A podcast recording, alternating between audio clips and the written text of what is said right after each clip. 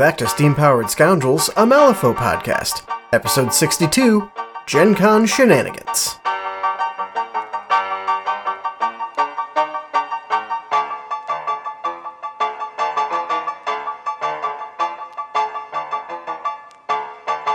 Especially now that, that Eli's not here to suck away the good internet, apparently. You can move to Eli's. Okay. Eli hogging the Now blame Wi-Fi. hoarder. Wi-Fi slut. Oh, That was an awkward silence. Welcome back to Steam Powered Scoundrels. I'm. Podcast. I, I podcast. We talk about things, uh, kind of like a radio, but it's episodic, therefore podcast. We we we send it to you in pods. we cast the pods out onto the ether and Hang on, we- Pods. I just Are we realized pod this. people? Yes, Yes. what Nate just said. Are, are we the pod people? Everyone look behind your left ear. we're the vanilla pod people. Ooh, oh, we're expensive. Yeah. Also makes us some beans. That yeah, that, Yeah. that's Okay. accurate. He got Yeah. Nate's attention. I could see the neuron fire in his head. Neuron activation. The single, Beans. the single one. the single neuron. No, it's the bean neuron. He's got like the a bean dozen. neuron. A dozen bean neurons. The neuron specifically for the bean. Neurons Yeah. specifically for the beans. Yeah. You got about a dozen different neurons for different things. The bean neuron fired off. That's probably one of the stronger ones. Yeah. It's the dominant. It's the alpha. The- We're about Alpha the podcast. Are we? Is that what we are? I thought we were a bean podcast. I uh, you could obviously hear the asterisk in my voice when I said Malfa. We're a, li- we're a lifestyle podcast. lifestyle. Uh, we're we're gonna be talking about uh, our Gen Con experience this year, as we I think do every year, because it's Or so easy we say. content, or so we say. For well, the third time, yes. I'm sure we'll go off into other content as we do. We just can't stop talking about other things. It's it's part of our charm. It's what makes us a lifestyle podcast. That's what makes us the best Malifaux podcast because we're willing to talk about other things. Because we're willing to get derailed. Oh yeah. Anyways, Gen Con just happened last week, technically because we're talking on a Saturday. It was a bit of a thing. Some cards got stolen. That was in the news. Oh yeah, It wasn't us. It wasn't us. There are It- two it was also. They're both from New York. It was also surprisingly not Lorcana. That was that was honestly my first guess when I heard about it. I was like, oh, Yeah, that, just that was what I thought too. Uh, Yeah, no. According to police reports, it was Magic the Gathering. So Yeah. Oh. The other the other standard The other subject. Oh no. thirty thousand dollars of Magic the Gathering cards. So you know, five of them. Yeah, like five tax. I saw 300,000. So, Oh, like 10 of them. So, um, I figured Lorcana would be a little bit smarter because that's Disney, and Disney just sends lawyers after you. But everyone knows what happens when you piss off Wizards of the Coast. The Pinkertons. Let's go. Yeah, Yeah, hope you don't like your kneecaps, boys.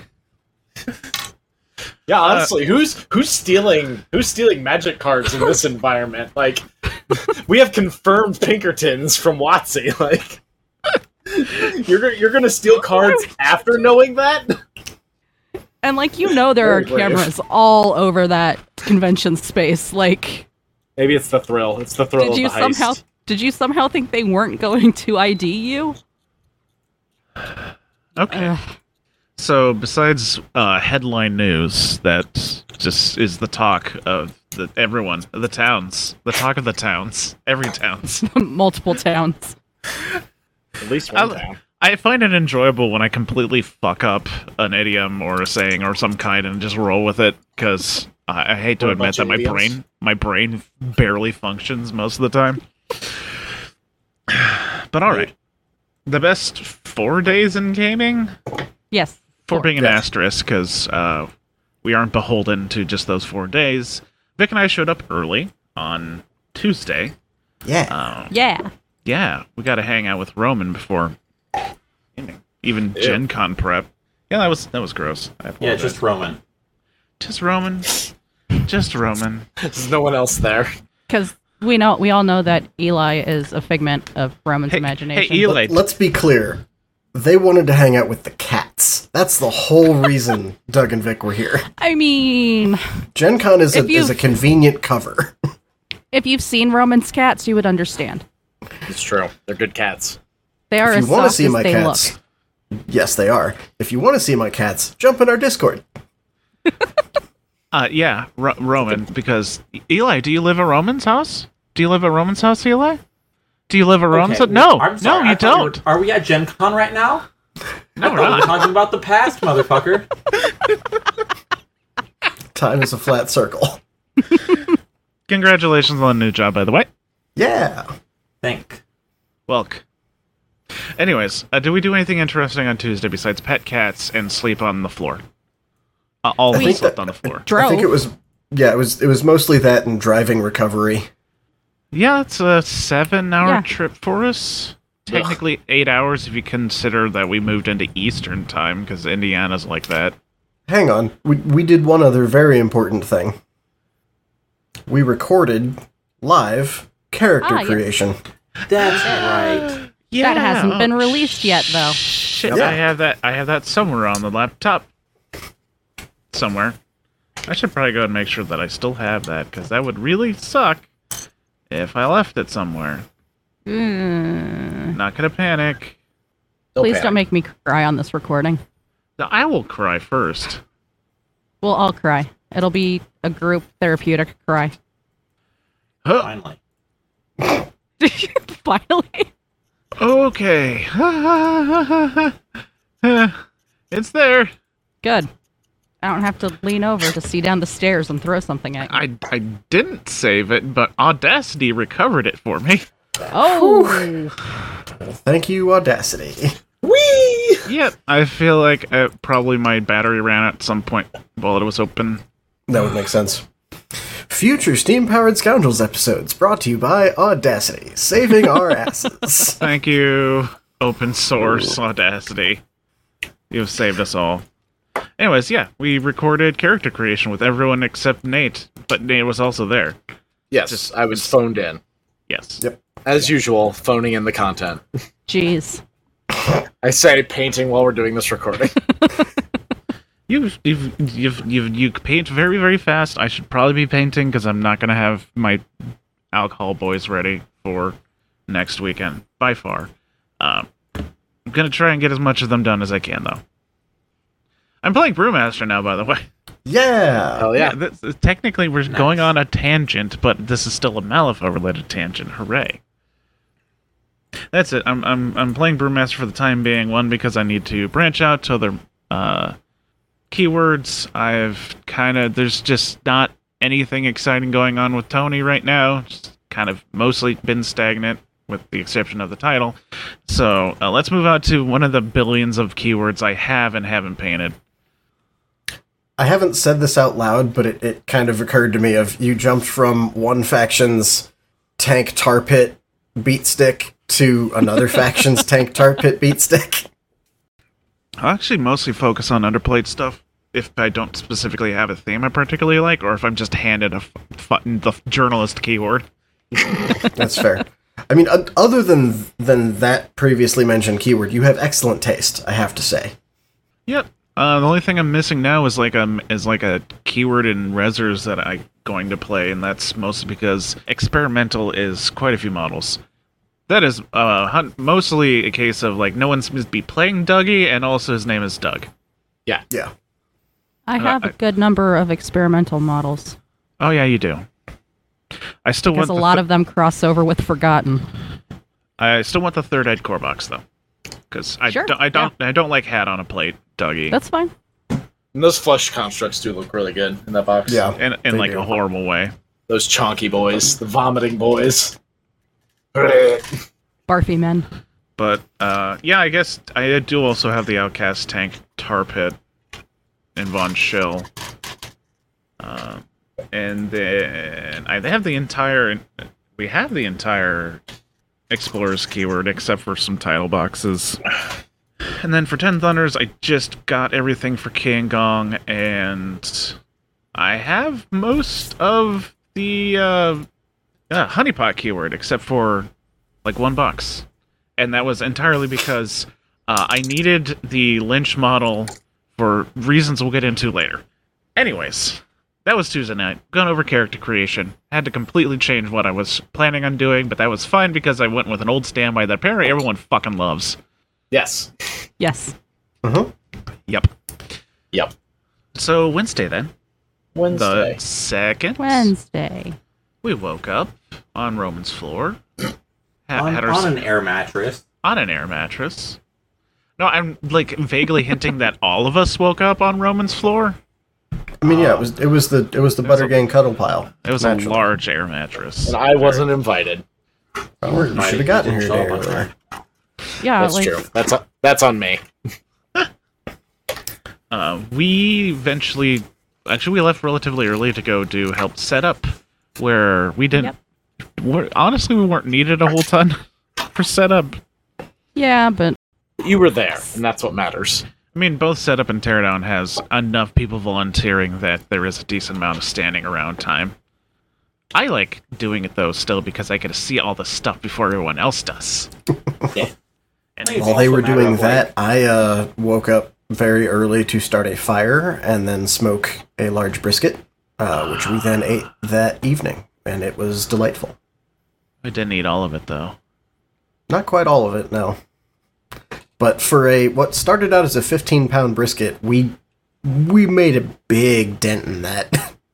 We It basically had the the point and like one sandwich left of the flat. So yeah, we did that. We paid uh, thirty-two dollars for setup because parking is atrocious. yep. Yeah. I was of the stupid opinion that they wouldn't start jacking up the prices of parking until the con actually started. oh, they know. Well, Silly now me. we know better. now we know. Kindly ask Now someone to drop us off next time. I'll pay you, not thirty-two dollars though, unless unless you deserve a tip. Anything else happened on Tuesday? I think a certain person arrived, no longer on Wednesday, yes. on Wednesday. yes. Yeah. Yeah. Um, Yeah. No, we ended up just waiting for Sean to get off work because it was very convenient. So we drove in and arrived late-ish Wednesday night. Pretty uneventful. We uh we checked into our hotel. Oh God. I I've already kind of blocked out the the The hotel. Hotel. It was You've it was suppressed that memory. it was bad. I mean, we checked into a relatively shady hotel last year because it was cheap and near Romans, and they like doubled like 2.5 times their daily rates between last year and now. I'm assuming so they could fleece people for Gen Con. But uh, As you do. Yeah, that was no longer feasible, so we found another cheap place nearby, and it was like legitimately terrifying. yeah.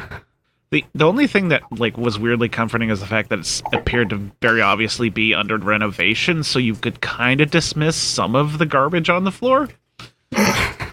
All all the drywall? Yeah, all the all the drywall on the floor, um, and like half, not even half, more more than half the rooms were like open, Just cracked open, yeah. yeah, just cracked open. Very obviously, you couldn't stay in there. But now the worst part was the fact that there was one staircase we were allowed to use unless there was a fire. And that staircase was out in the open and effectively made out of lawn furniture. With how shaky it was, Um yeah, if you've ever been off of one of those really tall diving boards, it's the stairs to one of those. Oh. Oh, Yeah. It was Okay. concern. yeah. it held That up seems- underneath Doug with our suitcase though, so after that it was a little bit more confidence inspiring, but it was yeah. It didn't smell terrible. It smelled weird, but not. Good. It smelled like hairspray is what it smelled like. Oh yeah, okay.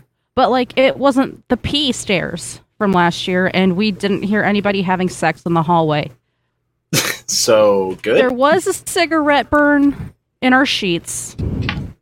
It's okay. They changed those never. Yikes. Uh, we asked them.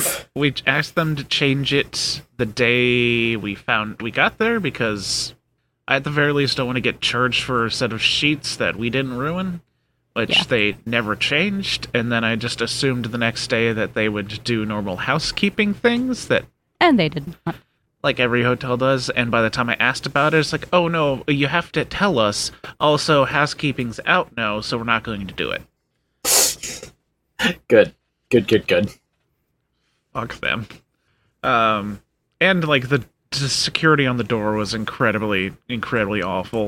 You know, yeah, you look at like the the plate on a door that the lock is supposed to go into and fit nice and snug, snugly, right? It was basically just a square cut out of the metal frame, so the door you could just wiggle it really, really hard. And I'm sure it had like very, very little to actually stop anyone from breaking into it. So we put all the locks on for once. Anyways, that was our shitty hotel, and we're probably just going to. There's a place nearby that's like you got to rent it for a week, Yeah, but it's an extended stay. Yeah. yeah, but that's also uh cheaper than what we paid for this one. Oh, jeez. Okay.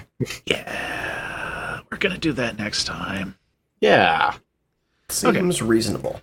We've got off track talking about a hotel room. Anything interesting that happened on Wednesday? What what you what you do, Eli?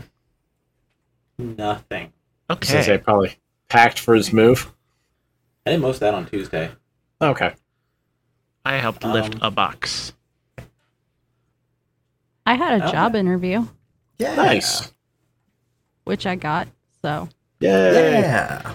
that was that was kind of nice, I guess. It was extremely good news to hear Yes. before Recon. Because we were worried about that. But Victoria's got a new job now. A new job. Hopefully, probably probably better than Wells Fargo, because Wells Fargo's not exactly good quality work. I mean, I expect it to be about on par with Wells Fargo, honestly. Okay. Um, It's a my job. personal my personal experience at Wells was not bad. Um, there there are obviously complaints like there are about any workspace, but like overall, I personally was treated pretty well. I can't say that that was the same experience for everybody, of course, but Well, some people got a, a lot of forgiveness for all the shit they tried to pull.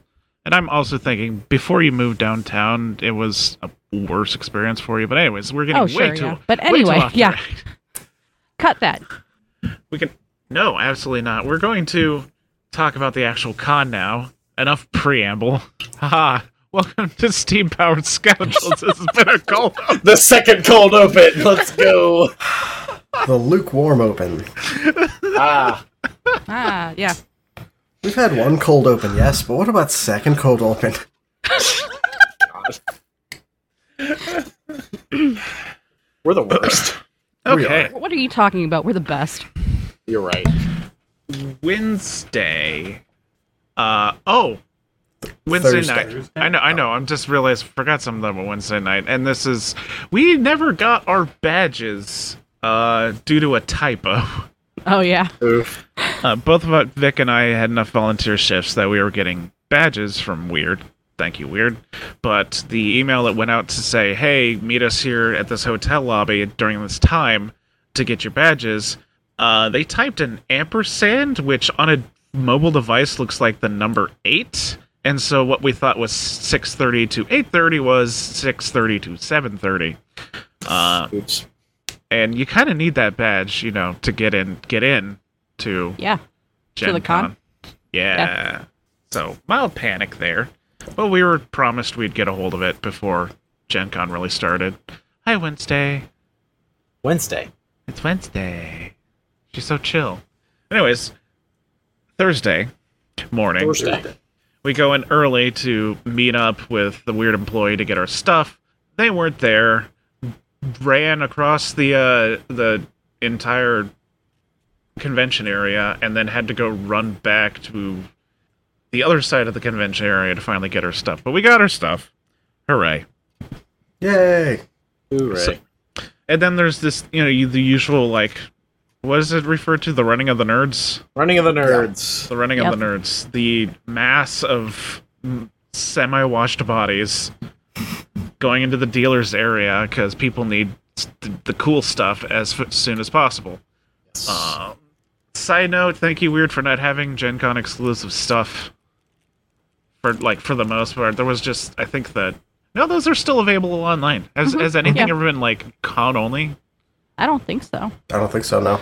Thank you. Mo- most stuff, most stuff rolls around at least at Black Friday or Easter. So As far as I'm aware, the only exclusives they've ever had have been like very early on um, Kickstarter exclusives.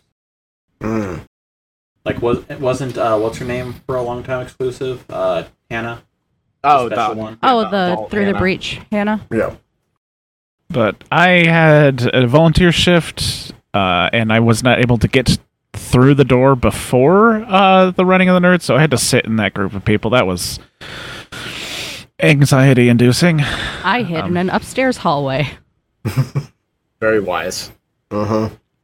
Did uh, either of you guys d- decide to do that, or just hang back like smart people? No, I was actually in it. I don't think I've ever been in it before, so I was in it. Not not not because I particularly wanted to be, just because I had nothing else going on that morning. You So I was like, well, I'll wait for the wait for the dealer hall to open.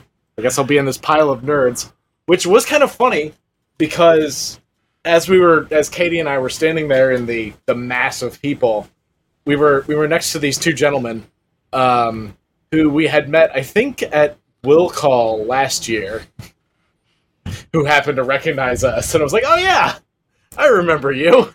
That's awesome. You're very What a memorable. crazy random happenstance. But yeah, they're pretty cool. I think they're like teachers or something. They were cool people.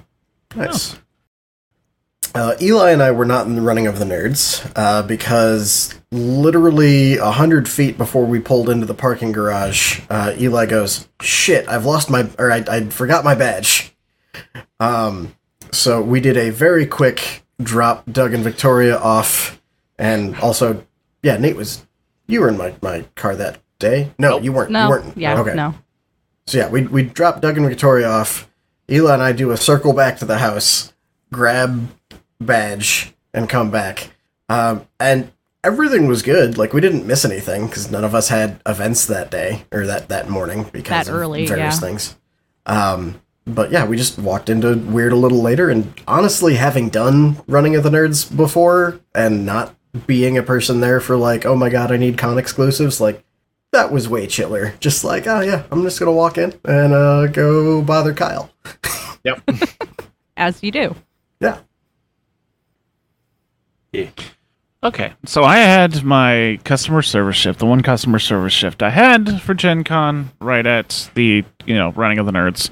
And I kind of enjoy that because it's fun to talk to people about the game. And the nice thing about the, the 10 o'clock is the people that are showing up are, are Wyrd fans, so you can kind of chit chat with them about stuff. And there's less of a, hey, is this person interested in this game at all? Are they just literally cutting through it because Wyrd didn't put up like a wall to keep people from just using it as a shortcut or, or what? Um, but once that settled down, then a couple people started perusing. It's still fun to, to chat people up about the game. I especially really like talking about Through the Breach because not everyone, uh, the volunteers, is familiar with Through the Breach, and I'm just very excited for that game, as we'll get into earlier. Um, Later. I mean, later. Fuck. Told you my brain doesn't work. earlier once we go back in time. Yeah, Doug, Doug is not experiencing time in linear fashion today. It's a new thing he's trying. Incredibly brave. Anyways, uh, what was uh, what was everyone doing that morning noon ish time? Roman and I had a cosplay panel. Um, Yep. Which was okay, I guess. Yeah, I, I thought we got Um, some decent tips and yeah. tricks out of that one. I had to duck out a little bit early to make it for my volunteer shift with Wyrd, but um, not by much. Yeah, this was the art of cutting corners. So it was all about uh, as you're doing cosplay, where can you save yourself time, money, or effort, and still have it look good. Um, I would highly recommend it for anybody, especially getting into cosplay and worrying like, oh no, like this isn't going to be perfect. I could never do it. Oh no, I think screen accuracy. Exactly, and and I love that like her through line through the whole thing was there are details people aren't going to notice because they don't consciously notice it in the movies or wherever you're getting it from. all you need and and here's how you can kind of here's the line and the tricks that you can do to say it totally looks like that i promise and it makes it look good even if it, if it's not exact um and that kind of stuff and also the uh plan out where your brake lines are for when you run short on time what you can cut Yeah. Yeah no I, I thought that was pretty good um i totally I, I my app I was going to take notes on didn't open, so I just took them all as a note and, and, and texted it to Vic. Yep. Which is which is fine. It, it worked. So Vic and I basically just changed hands on the uh, Mhm. customer service thing. Um, and I went and sat down because feetsies hurtsies after standing on on them for four hours. But also thank you Wyrd again for the soft little puzzle pieces. That would I would not be able Oh, to yeah. do that because I would be dead. Yeah, on the concrete. Absolutely. not. Yeah. But I found a nice I found a like the best spot in a particular hallway to sit down. For some reason it was vacant. Uh Roman eventually found me and so did Nate. We had some snacks Mhm. and some I got some lunch from from Roman. And we just what we just kind of fucked around for a couple hours. Yep. yeah. Because at that point, we were basically waiting for Megan and Sean uh, to be free, because then we all went to uh, Demon Hunters, a comedy of terrors for an RPG. So we can do that now. We can But talk about before that. Eli did things. Oh, Yes, yeah, go Eli, Eli, go. Eli did things. I, I just had a uh, a volunteer shift, um, from like twelve to four. So I was uh, helping run the uh, the Bayou Bash game, and Nice. I only had one group of people signed up. I think, okay. but it was still pretty fun. I think we talked about this before, but the one problem Bayou Bash has is it's right next to Vagrant Song. Yeah, In the event hall. Yeah. It's a good game. It's Just a fun game. It's just think not Gen- Vagrant Fun. Song. Gen Con's less about fun party games and more about, hey, I want to spend hours upon hours and upon hours into this one game kind of thing. A I bit. know I- like that. I need to drop a hundred dollars on a video game today. Okay. Demon Hunters. It was all of us sans Victoria, a couple other friends that aren't recording with us. Yes. This is something that starting at least a few Gen Cons ago, uh, we just kind of started kind of doing every year, at least some of us. Uh, it's put on or run by the, the Zombie Orpheus crew, uh, which if you've ever seen The Gamers, Darkness Rising, or any of their other things, uh, it's those guys. If you haven't, go watch The Gamers and The Gamers Darkness Rising. They are very fun, and you can find them on YouTube but yeah, this is uh, a game. It's a fate hack, and it is designed around the idea of basically every mythological, magical thing is real in the regular day, but a lot of the people involved in it are essentially set up as secret agent like crews that keep things in line. And normally you go in and you are playing one of these teams, and bad things are happening. Um, I think the favorite one for me, at least, that I'd done previously is you are playing the like bottom of the barrel crew that they don't trust to go get ice cream for the the rest of the team. The garbage Um, crew. Yeah, and you're you're there like trying to make sure that the like vampires and werewolves are are not just exploding everything as they have some kind of a palaver. Um, and that was previous. This year, uh, we were all playing essentially in the Matrix because each of these crews has a little like An android. an android, yeah, of various forms, and we were all playing the androids. Except what happened is something cut off the network, so we were playing the androids who aren't in their bodies; they're in the like network that they all share, and we were trying to figure out why. So I was a kangaroo. I was I was waiting for Nate to ch- jump in because he was really happy with the character he got. Oh yeah, I forgot for a second. My, I was a literal van. I was, I was, I was the van. You were like an '80s van. A, a Mhm. little, yeah, like a '70s van. Like I had Oh, the okay. wizard, the wizard mural on the side and everything. It was fucking dope. Had van powers. I I was the defect. Like I had a, a slight disagreement with the guy running it exactly what floor model meant, but everything else on the card was like, "Hey, you're the you're, you're the guy that ev- like every single child with greasy Cheeto fingers has touched, like the the old N64 demo games from Target back in the 90s." Um and so you've you, you you got some quirks. You're not exactly uh top of the line. You're not quite working correctly. Um, yeah, yeah. Uh, what what did Eli play? Same I with played Lord the punk robot Ah, yes, the anarchist. with the uh, the special modification that we will talk about later if we get to that point of it. Yes. Uh, who else do we have at our table? uh, let's see. We had Megan and Sean. Megan was the shape changer. Yep. She was she was effectively a ditto when when things first happened because she wasn't sure what was going on and then changed as necessary.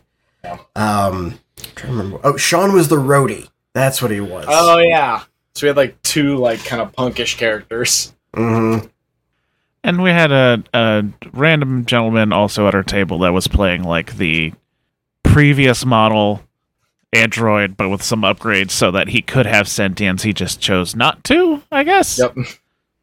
I liked it. I liked it as an RP choice. It was good. Yeah. Yeah. Um, and it was, I think Roman introduced the, how the game worked to me, and it made a lot of sense. Where it's very slow at the beginning, but that's critical to making the game go fast later and be real snappy Yep. and fun. Um, does anyone want to go over what happened in the game? Ro- Roman's been chatting this one up, so I don't know. If, broad strokes, like I said, we were stuck in the the matrix essentially, and we were all doing our various things to figure out where the problem was, and it ended up being a, a satellite link. So within the matrix, we had to go take our cyber van. we climbed inside And- Nate. Everyone, Yeah. everyone get inside me. Yep, which he I was think I said very that excited three about. times. Yeah. Um, Something along the. way. All right, everybody, get in the van. um, but yeah, you you were very excited about that, and Yes, it's all I ever en- wanted. Yeah, and we, we drive along until the, the information superhighway, literal information superhighway, um, just kind of breaks as it turns up into space, uh, which was a satellite uplink that was broken. So Nate ramped off a mountain to get us there. Um, and as we are flying through literal cyberspace, we see this satellite city has been, like, it is in the process of being eaten by a giant void of nothingness in the shape of a worm. It was a literal computer worm trying to destroy things, and we ended up needing to remove it from the equation. We saved the city, Yes. Patrick. Yep. And honestly, other than Eli's moment of triumph at the end there, which I will let him cover, my favorite part was there were several points where various characters we met asked if we wanted a cookie. And everyone got very scared about it. I did. and then some of us turned into the drama. Um, and they ended up being very helpful because they were literal, like, browser cookies. So if anything happened, you could just go back to one of those cookie points once and it would reset you to what you were like the first time you were through there, which I thought was very clever. Eli, what did you do to save all of our weird. Well, first let's let's let's do Doug's big moment. yes, Okay. yes. Doug's big And moment is Eli's- fantastic. Because then it, it is then immediately followed by Eli's big moment. So let me preface this with I think the rest of this crew got a good idea of how I role play, and that if a game gives me more than a few seconds to improvise, and if a game allows me to bullshit, things happen. And this game does both of those things and encourages them. And the worst thing is that since I have dad powers, I'm very good at playing off of turns of phrase, which is basically a power in this in this game. Yep. Or it's basically your way of exploiting the game to getting what you want. Uh, so my character was good at doing things that were quote unquote flashy, and I needed an explanation because I wasn't quite sure what that meant. And after I got the explanation, I still had to mull it over for a bit. Then I realized the one thing I knew of that was always flashy was anime, and I ran with that maybe a little too far. Nah. So the first thing was like, oh, how do I flashily study this worm thing? I was like, well, okay, uh, we'll just pull out a Dragon Ball Z Scouter and scream at it a little bit, uh, and that will that, that will get us the information we need, which which which worked. Um, and then I got weird, um, Creative. creative. I decide I, I decide okay we'll just keep rolling with the anime thing because that's within my knowledgeable wheelhouse. It's always going to be flashy and I can get away with it cuz we're in the fucking matrix. So like the first time we had to defend ourselves from the death worm of death, uh, I was just like how am I going to do this in my like I'm kind of a messed up robot sense. I was like okay, I'm going to basically change up my my software my and my change up my entire being at the exact moment it attacks me uh, to get away with this. And he he he allowed me to do it, and that was really my like, okay, I can just do anything I want, right? So I had to transform into something. So I decided to transform into Sailor Moon because why not? That's flashy, right? I had to be some sort of a flashy thing. And so I decided to run with the whole uh, power of love thing. Uh, so we were in combat with the giant uh, worm, and some people did some stuff, and there was a lot of setup, and I started connecting the dots. It's like I can use literally all of this. And so, with the power of love, I decided to give it a kiss, which would confuse and possibly bamboozle the worm into taking damage.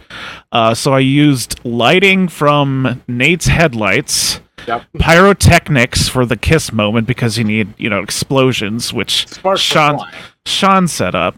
Mhm. Um, Eli had put some negative effects on it, which included the word hooked, and so I used my bag of old reliable stuff to grab out a boombox, which the boombox uh, subsequently started playing Hooked on a Feeling.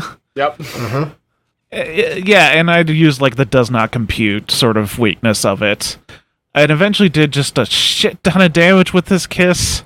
It was a, it was an absolute thing of beauty. Everyone enjoyed it, and I'm sure the audience would have clapped if there was one.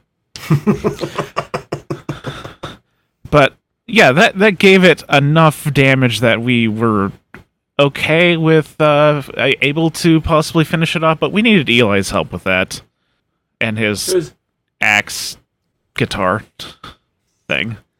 So yeah, my uh, my character being being the the punk character had uh, invented an a saw axe weapon that I was using, and uh, being that we were fighting a giant worm, I used that uh, very Dune style to hook my way up onto it. Um, and uh, once once Doug had softened up the enemy, I was go I was there for the killing blow. So we had everyone, you know, get in the van and use their cookies to teleport out of the way, and uh, that's when I activated the uh, the device that had been implanted in my abdomen. You know, a micro nuke. Because why not have a, a, a little nuke inside of your robot friend?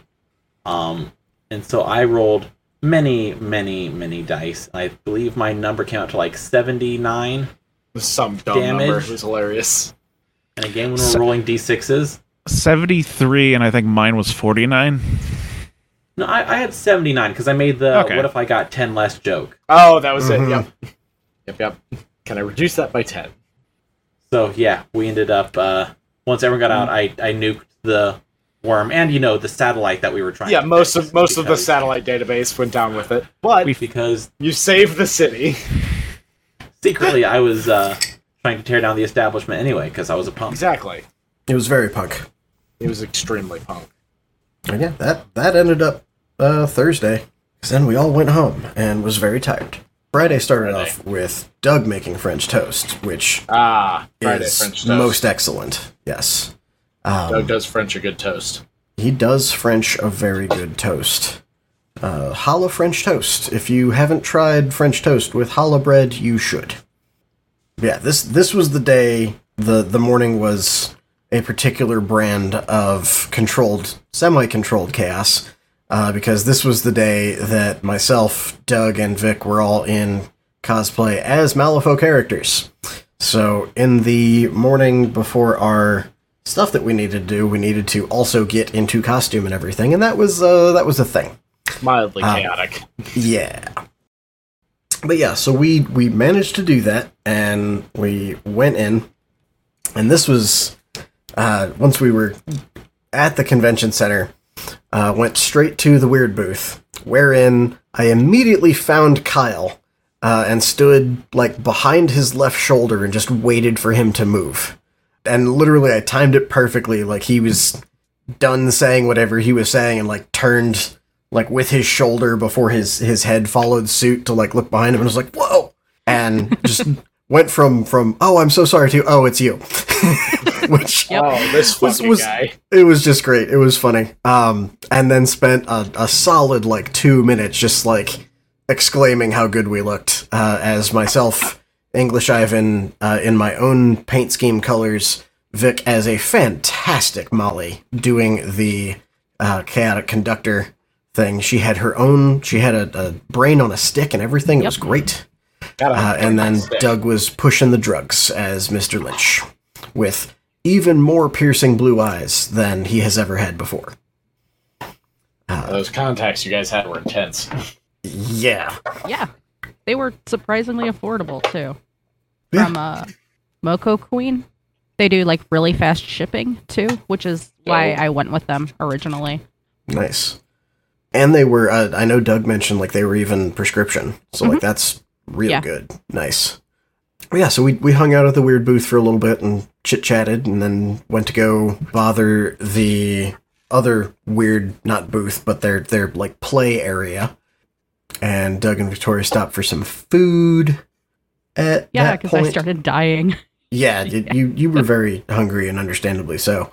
Um, and I went over and bothered some people. Uh, ran into this was this was really funny. Um, as I'm standing over, just kind of looking around, we were heading over there for the the Malifaux Masquerade, which is a real fun. What what's up, Vic? We had we had the pattern piecing uh panel that morning.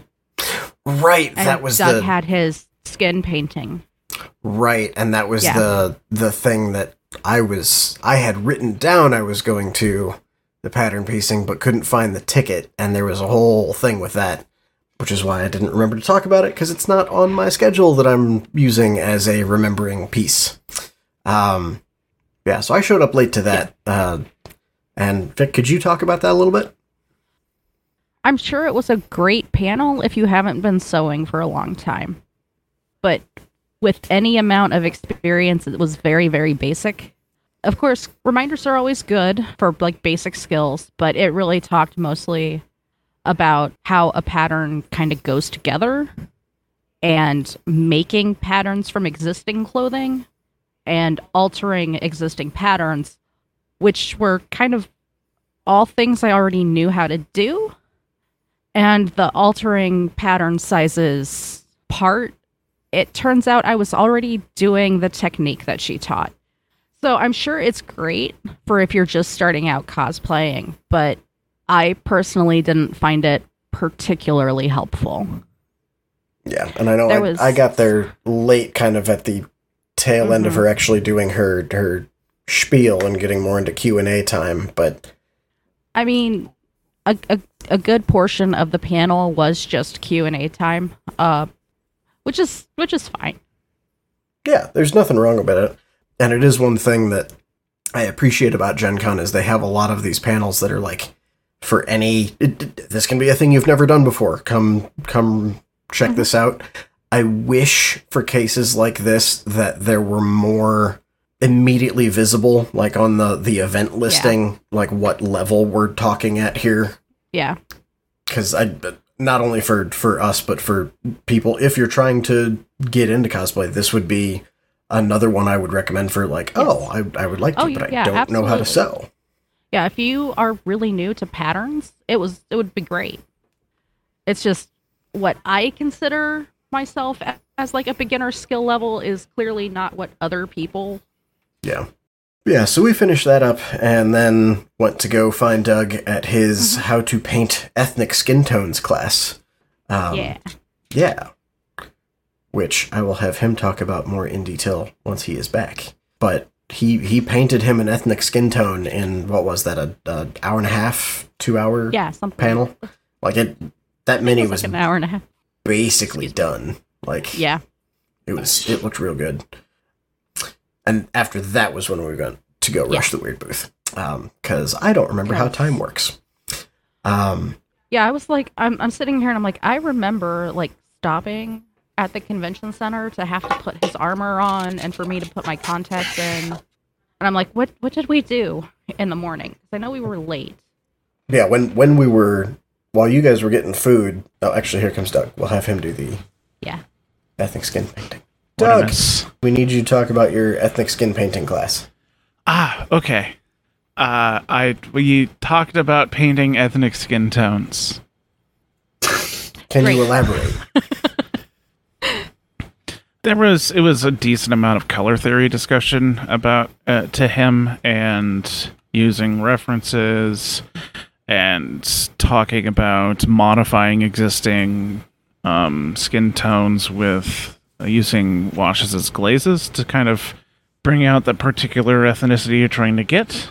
I, I learned a decent amount. Also, he has a cheat sheet out there for different color schemes, and I need to get a hold of that cheat sheet because he said he want I need to email him.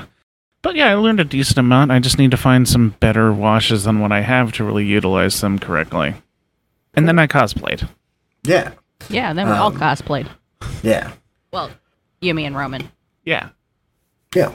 And that was much- what we talked about about surprising Kyle. And then we went over to Malifaux Masquerade, and right before that kind of rounded up, I thought it was really funny. I got asked, "Oh, hey, man, that that looks really good for your your Ivan. Can I take a picture?" And I was like, "Yeah, sure." This guy goes into a, a spiel about, "Oh, I'm, I'm. Do you mind if I put it on our, our YouTube channel?" Da, da, da, da. And it's one of the Danger Planet guys. So I just kind of just kind of nicely lean in and go, "I'm one of the scoundrels," and he's just, "Oh, dude, this is great." It was it was really fun. Um, and we Was just had a, Doug, a Doug or Brandon? uh, both of them were there. I think it was Brandon talking. Um, but yeah, we had a little chit chat there. A couple other people wandered over. It was it was a good time. Honestly, one of my favorite parts of, of the con is always just seeing people in meat space that either you haven't seen in a long time or haven't met before, and they're just part of the same community. But that was fun. And then we did the Malifaux Masquerade, and I'm going to have somebody else talk because I've been talking for too long. But before that, Aha! had Before volunteer that. shift. How'd your Uh, volunteer What What shift should will go? I do? I dicked around the vendor hall, so I don't have much to say on that one. No, that, I think had a, a very early. Uh, um, I think I spent quality time that with was my wife. gross, I know, right? Ew. but at like eight thirty to twelve thirty ish, whatever. It, it was a four-hour shift. Uh, I got to do the uh, the Vagrantsong, run the Vagrantsong games. That was a lot of fun. Had several people express strong interest in the game, and so I sent them to the uh, exhibitor booth after that. Very nice. But uh, Mhm. yeah, everyone everyone who played it really liked it because it's a bomb ass game. It's true. If you don't like the game, you're wrong. Yep. Actually, they sold out again this year, didn't they? Yep. Yeah. Damn. Three the, years running? the only thing they had Vagrantsong based by the end of the con was there was one DC plushie left. That's that's three They years running that they've sold out of the game hmm Yeah. Jesus. Yeah, at a convention uh, where you have literally thousands of other choices of games to buy. Yep. A lot of, a lot of games at Gen Con. Yep. Um, yeah, and before Teardown, they were trying to talk volunteers into buying that last DC plush. Yeah. And yeah, we and and for those who haven't seen, Vagrantsong has a Kickstarter coming up for their expansion that's coming up here. Uh, expansions. we will have a secret guest in a near future episode to talk about trains that may or may not be involving Kyle-shaped? Vagrant. They are potentially Kyle shaped. It's That's Mako. Joe. It is Ah, Mako okay. Joe. Yeah, Very so that, it'll be a very one-sided conversation, but Yes, everyone knows that Kyle does not have a head, but a lantern Whoops. instead. Yeah. well, no, see, Kyle's head is very lantern shaped, which is why people get confused. That's why we have the uh, iconic Kyle sculpture coming out for sale. I, I just really like the. I, I'm really jealous of the fact that if he wants to have an idea, he just turns the lantern up. Like, I wish I could do that. Kyle's gonna listen to this episode and decide he doesn't want to be on the podcast after all. He specifically requested it. It's too This late. is this Yeah. is this is milk toast compared to the other embarrassing shit we said on this podcast. Yep. He's not gonna leave. He's not gonna leave if he doesn't leave after hearing the words "fuck soup." he's not gonna leave. if He's being referred to as Mako Joe. Um. Okay. So Malifaux Masquerade. I guess I talk about my my. I guess we we spilled the beans already. I was I was I was Jacob Lynch Yes. Yes. because uh, I thought I could pull off a decent Jacob Lynch with how I am did. Am, Mhm. am haired and bearded and shaped, and I think, it, yeah, I thought I did a relatively good job. Victoria did obviously You were great. most of the work on that. Victoria did four cosplays over, over the span of like four months, and like a good month there, she was not really doing anything because she was dealing with losing her job. So good, good on you, Victoria, for managing to Mhm. pull all that off. I Victoria's did very powerful, and we should fear her. the cane and the armor and technically the belts. Uh, and that was You it for your- me. You did your mask also. Oh yeah, the the, the masquerade yeah, masks. the very, which the technically very good mask. just technically not a part of the cosplay. It is just we decided we were going to cosplay on the day of the masquerade, so we figured we would do masquerade masks that our cosplay people would be wearing. So um, I did I did pretty much the all of mine and the mm, like most of Victoria's. Victoria's did the embellishments, um, but mine was like a blurple colored with some color shift all over it and one side was this big sweeping thing of playing cards and the other side was this big sweeping thing of uh, stuff we've been using for soul stones on basing and it weighed like three pounds But it looked real good, it did look It real did. good especially with your laser blue eyes behind it. oh yeah, Yeah. the context uh, I we got to be honest, like now that I know that it's soul stones, it makes sense. But I assumed that was like a crystal manifestation of brilliance. I, it could also Like, be you this what would be a great way to represent uh, brilliance? Crystal math. drug yeah, Yeah, honestly That why not last. why not Got gotta watch those mandatory minimums on the crystal brilliance. It's not like I can scream it down people's throats, so we just got to use a little bit more nebulous concept of, of brilliance. Um, but yeah, the the context worked a lot better than I was expecting. The first time I tried them on, I thought they were mildly uncomfortable and they restricted my purple vision a bit too much. But uh, I wore them all day and they weren't a problem, like at all. I only took them out once just to like make sure that I could see properly for just a few minutes, but yeah, and they were also like cheap. They're like 35 bucks a pair for prescription contacts that are uh they were referred to as like White Walker contacts, so that's the kind of eyeballs you're thinking of there, the very icy blue glowiness and yeah, it, it looked good. And people were staring at me as I was walking down the hall. It was nice. Malifaux Masquerade is a game new game type. At least this is the first time I've heard of it. It is a hidden role game type. Uh, one person is playing the host of this masquerade. Uh, it is they they are given eight soul stones to play with as opposed to six. Everyone else is six. Everyone else is dealt out a card, which explains what their hidden role is, and folks try to win. Multiple people from different roles can win in certain situations. Um, the closest thing I can equate it to is like Bang, where once your hidden role is discovered, the game doesn't end. Just people have that information now. Yeah. And they can try to stop you from winning. Yep. Um. So the first game we all piled together on the same table. Yes. Because it maxes at 5 players. Yep. Yeah. Yep. Yep. Max that five players. We're like, hey, five scoundrels. Let's go. and I ended up winning. I guess I get. Oh, I ended up winning, but I also was declared the uh, host of the party, and I, mean- didn't.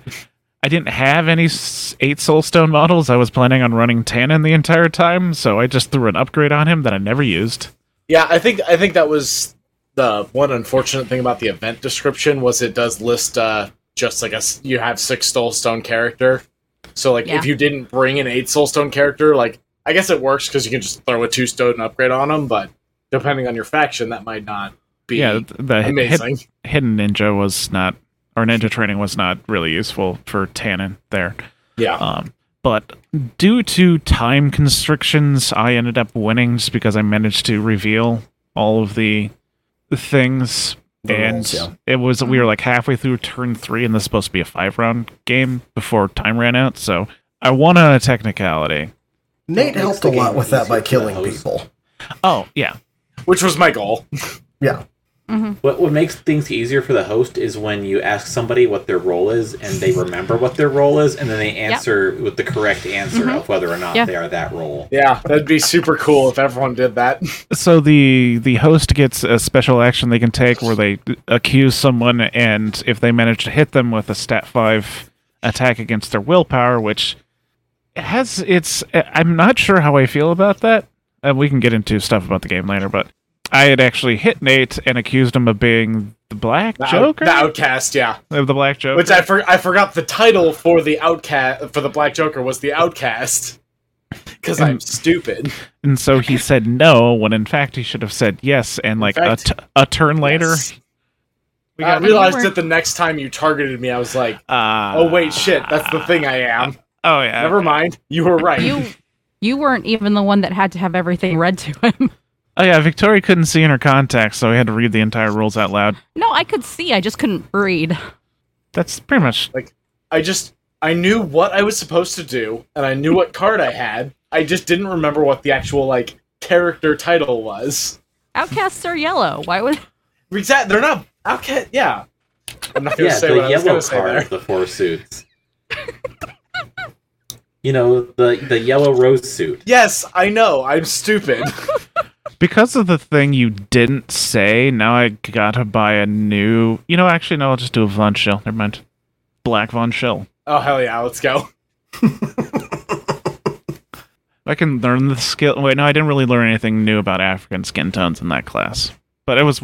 I, I specifically asked questions about stuff that I was having problems with, like Hispanic and Mediterranean and Indian skin tones.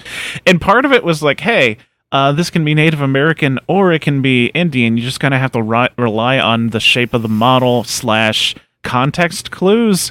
And I never got around to being like, hey, actually, I have a mix of those in my faction. They will show up on the table next to each other. Is there another way I can possibly distinguish those two? Anyways, um, second round, you guys were uh, were you all on the same table at that point? Yeah. Yeah, Except we for me. a- we just did a four Yeah, player. except for you, because We had a- nobody was Doug was on the to winners us. table, It was on the winners table. and I ended up as the host. um, you sure fucking did. Oh, that was a fucking that that game was a whole a whole ass comedy of errors.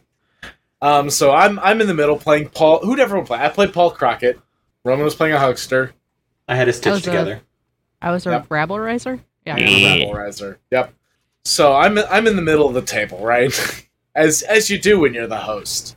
Um, and Vic, you were the you were the one who had to kill someone, a specific other person, right? Yes. Or That that, was the- person had to die. Yeah. Yeah, that was that's the Reser, I think, right? Or is that the Nevermore? I think so. Then Yeah. I think that's the Alright. reser. the Reser specif- has to specify a particular model Yes. that they have to Yeah. kill. Yeah. Mhm. So Vic was the Reser, and Roman and Eli were Arcanists. Who their whole goal is get four friendly scheme markers around the center, Or Uh huh. which Or- as a huckster I would have been great at. But I saw that the murder was happening, so I didn't go there. And Well, you were just you were you were setting up. Yeah, no, I, I was I was dropping scheme markers and like walking Yeah. to pay for the the uh, the future false claims. Yeah, yeah exactly. you were doing the huckster thing. Yeah. What, was what's the other working really well, Eli? Huh? The other stipulation for the Arcanist? is if you get you have like the martyr thing where if you are killed by either the host or Hmm, if there's a or the guild, guild, loyalist before your uh, role is revealed. Yes. So I just immediately get I get ganked turn one. Before I'm activating. sorry. No, it was beautiful. It was hilarious. Yeah, I didn't even I didn't even get to play this game. I just were- stood in the middle and got murdered. You were in the way. I was literally in Victoria's way because she had selected the Eli stitched Eli, together yeah. to die. So Eli comes at me uh, Because I'm trying to get, I'm trying to aggro Nate, so he'll Yeah. he'll kill me. try to kill Eli the- for the win. Uh, so Eli does some damage to me. Then Vic just charges at me, slices me up into tiny pieces because I'm in her way, so she can get to Eli. Roman's off dropping ski markers in bumfuck nowhere. and then turn two rolls around.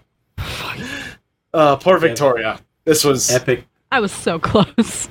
it was so epic close. zombie on stitched together violence. Or So Rabble Vic goes in. Um, I'm trying to remember the exact order of operations. You had burned all your cards. Yeah, I, I attempted to murder Eli, and I burned As you through my entire hand of cards, leaving him with one wound. Yeah, so you yeah you went through. You tried. Yeah, Eli was on one wound because you just slashed into him as a rabble riser does. You were that close, and then Eli goes I gamble. and does does the old gamble your life with the with the stitch together, which we had seen previously. Eli had, I believe, you killed yourself in the last game with it, right? Because you failed Mhm. one. I did on the wrong person Yeah, it was. because I it was real forgot bad. that it had to be. I forgot it had to be the uh, the a host. guild or the host. Yeah. Yeah, So Eli almost won on accident with the stitch together. I Um, I I almost won round. deliberately. I accidentally chose the wrong person to kill Yeah. me. you misunderstood the rules. Anyways, Yeah. So I'm not that smart. We we we go in, and again, Vic has used up all of her cards, stabbing me, and or tr- trying to kill Eli. Eli hits her with the old uh, the old gamble your life, and flips the black joker. And you think, okay, all right, the stitch together just flipped the black joker. You know, that's that's you know should be should be no. Uh, Vic flipped a one, Mhm. and notably, the stitch together stat is a six, and the rabble riser's willpower is a five. So we have a six versus a six. Six attacker wins ties, and Eli manages to kill Vic with two successful uh, gamble your lives, even though he flipped Black Joker on the first one and should have died. Yep. And, And then, then, and then goes to And drop his key marker, and it's like, oh hey, we're both Arcanists. We're gonna win this if we don't look at each other. Yay! Fucking Arcanists. Fucking Fucking, Arcanist. No. fucking Arcanus. Noted Arcanist sympathizers stitched Collab- together in Huckster. yep, collaborating. So that was that game. Okay, so top table, I was in it with. Um, it ended up being Mr. Tannen, also in a rabble riser. This one was the the pirate variant, uh, Skellywag. That's what that's what they're called. Skellywag. Oh God, what's her name? The pig jockey, Oh, uh, Bo Peep. Bo Peep. Bo Peep. Thank you. What was the last one? There was another one. Couldn't remember. I bet. Um, they, they were playing. They were playing a custom model, and I couldn't. I can't remember. It was on the Danger Planet guys. It was- Yeah, it was Brand- I was Brandon, I believe, was on your table. yeah, I don't remember what that was. Uh, that he ended up being the guilty, and oh, our host was fucking Gracie. yes, Uh, and perfect. if you if you know anything about our relationship with Gracie, uh, the model's mildly broken for I'm playing an individual model against a, other, a bunch of other Yeah. individual models. Um, Gracie's great for single model formats. but I I got Arcanist, and I first thought, well, maybe I can just piss Gracie off enough to kill me, which didn't work. Gracie ran off and started fighting Bo Peep, um, who who showed their hand immediately because they asked for a pen. And there's literally only one role in the game that One requires you to write something down. roll. Oh, Which Arc, which uh, like GG3 also has that issue for a couple schemes, or at least one scheme, a decent amount of schemes. My bad. Never mind. Moving on. I thought there was one I mean- specific one where it was painfully obvious if you were doing it. Uh, It if was, you got but then caught they- writing. Yeah, they, they changed the timing, so all of the schemes are picked and models involved chosen at the same time. That helped that out a lot. Okay, but uh, Gracie went off, bothered Bo Peep until found out Bo Peep was a resurrectionist, which was still really obvious, and then ignored the resurrectionist, which is the wrong thing to do in this game because they technically have the easiest win unless you're playing a Stitch together. if that stitched te- together is an arcanist. Fair, it's it's combination stuff. But anyways, we'll we'll get into nitty gritty of the rules later. It ended up being uh our my other arcanists started attacking me. oh, Uh, jeez. but then he got his role reveal, and I'm just trying to signal the guy right next to me, be like, "Hey, stop! We're on the same team." But it got into like somewhat uh, difficult territory. Um, actually, I think it might have been a sorrow. Now that I think about it, Danger Planet guy, because I remember getting ping damage from something. Um, anyways, we got to like end of turn four, and because G- Bo Peep was completely ignored, Bo Peep just YOLOs into the Skellywag who was left on one wound and just, or like two wounds? A few wounds. very few wounds, but got the kill and sniped the win, which fine. They, they they won. That's that's okay. I don't think there was any like sort of podium thing going on, so that's that's fine. I enjoyed the game, but we can I guess talk about the mechanics. But it feels like it's in its alpha version right now. Yeah, there's a few a few things that could definitely get touched up. First thing, the, the the resurrectionist role it needs changed because that is both the easiest win and also the hardest win, completely depending on some random factors. Uh, you you designate exactly one model and you have to kill that model. Um, was there another win condition for the resurrectionists? Anyone I don't remember? think so. If there's not, then if remember. someone else kills that thing, you could possibly not have any win Locked condition turn one. But also, You don't want to uh, you yeah, you have to be the one to kill them. Hmm. But also, it is the one role where you can win the game first activation, first turn if you get lucky. I think that uh, happened on one of the tables. Yeah, it happened. It was like second activation because one person went into the resurrectionist who was and then they, they they were the them back, target. yep. Yeah, they just just killed him right back. Oh, you came right to me. And I don't think a game should be ending after a couple activations turn one. yeah. But that I don't know how you'd immediately change that. I feel like maybe two people is a bit much, but it would still be easier. Like if you say you have two two characters, both need to be dead, and you have to kill one of them, might be a, a good starting point. Um, but as mentioned before, the Gracie issue is that one of one of the rules requires you to kill the host. I think that was the Neverborn, Yeah. and you're ju- you're just not killing Gracie by yourself. You're just not Yeah. doing it. If if the host is prepared and brought an eight stone model that is like reasonably good at being the host, they're gonna be harder to kill than your six stone model can probably do. Especially while other six stone models are probably Interfering. Yeah. Yeah, I, I like the I like the idea behind it. I definitely look forward to like a, a future version of, of tweaked up. Um, yeah, no, it was it was fun. Yep, I, I enjoyed it. It was just some like because we saw the same sort of issues with All Out Brawl and implemented what I consider to be really good fixes. Uh, and just looking at this thing, like how can we possibly jazz it up to make it a little little more fair? I guess. Add some upgrades. Yeah. But uh, the the other thing being like technically the uh, stitch together if they flipped the Arcanist role, which is technically the most common one because it's the only one where you can have two, I think. Yeah. In In, a five player game. in a five player game. Oh no, there's always and Oh, even no, in yeah, a four player game. always two, Yeah. Yep. Um, you can basically force someone to kill you. Yep. And uh, it, again, if Eli targeted me and made sure he cheated it down so that I would have to deal with damage back to him, then I would have technically killed him and uh, game over. Yeah. Would that count as you killing me, or would that count as me killing me? It counts as them because they do the damage flip, I believe. Okay. Yep. That was a long discussion I'm pretty sure we had about Stitch Together when third edition came out. Yeah, that's fair. I feel like that's. I mean, yeah, that's not great, it- but it's also it does not, the damage as as though the defending model is taking this action targeting this model. So it, Yeah. it gets I'm- reversed on you by the enemy model. But also, I also think that is just a thing with the stitched, and maybe it just might be a case of hey, maybe don't cheese this game. Like you didn't know. also I'm not. I'm not saying you you knew that. You had no idea what the rules were bringing a stitched. Yeah. It's also it's only if you're stitched and you're on a roll that you don't get to choose. Yeah. Right. There's like a there's a percent chance in a four player game that you're gonna get that roll. Or Yeah. Yeah, Something. there- there's like five different things. You have two of them aren't going to be chosen. Anyway, it's it just happened to be what I got twice. Yeah.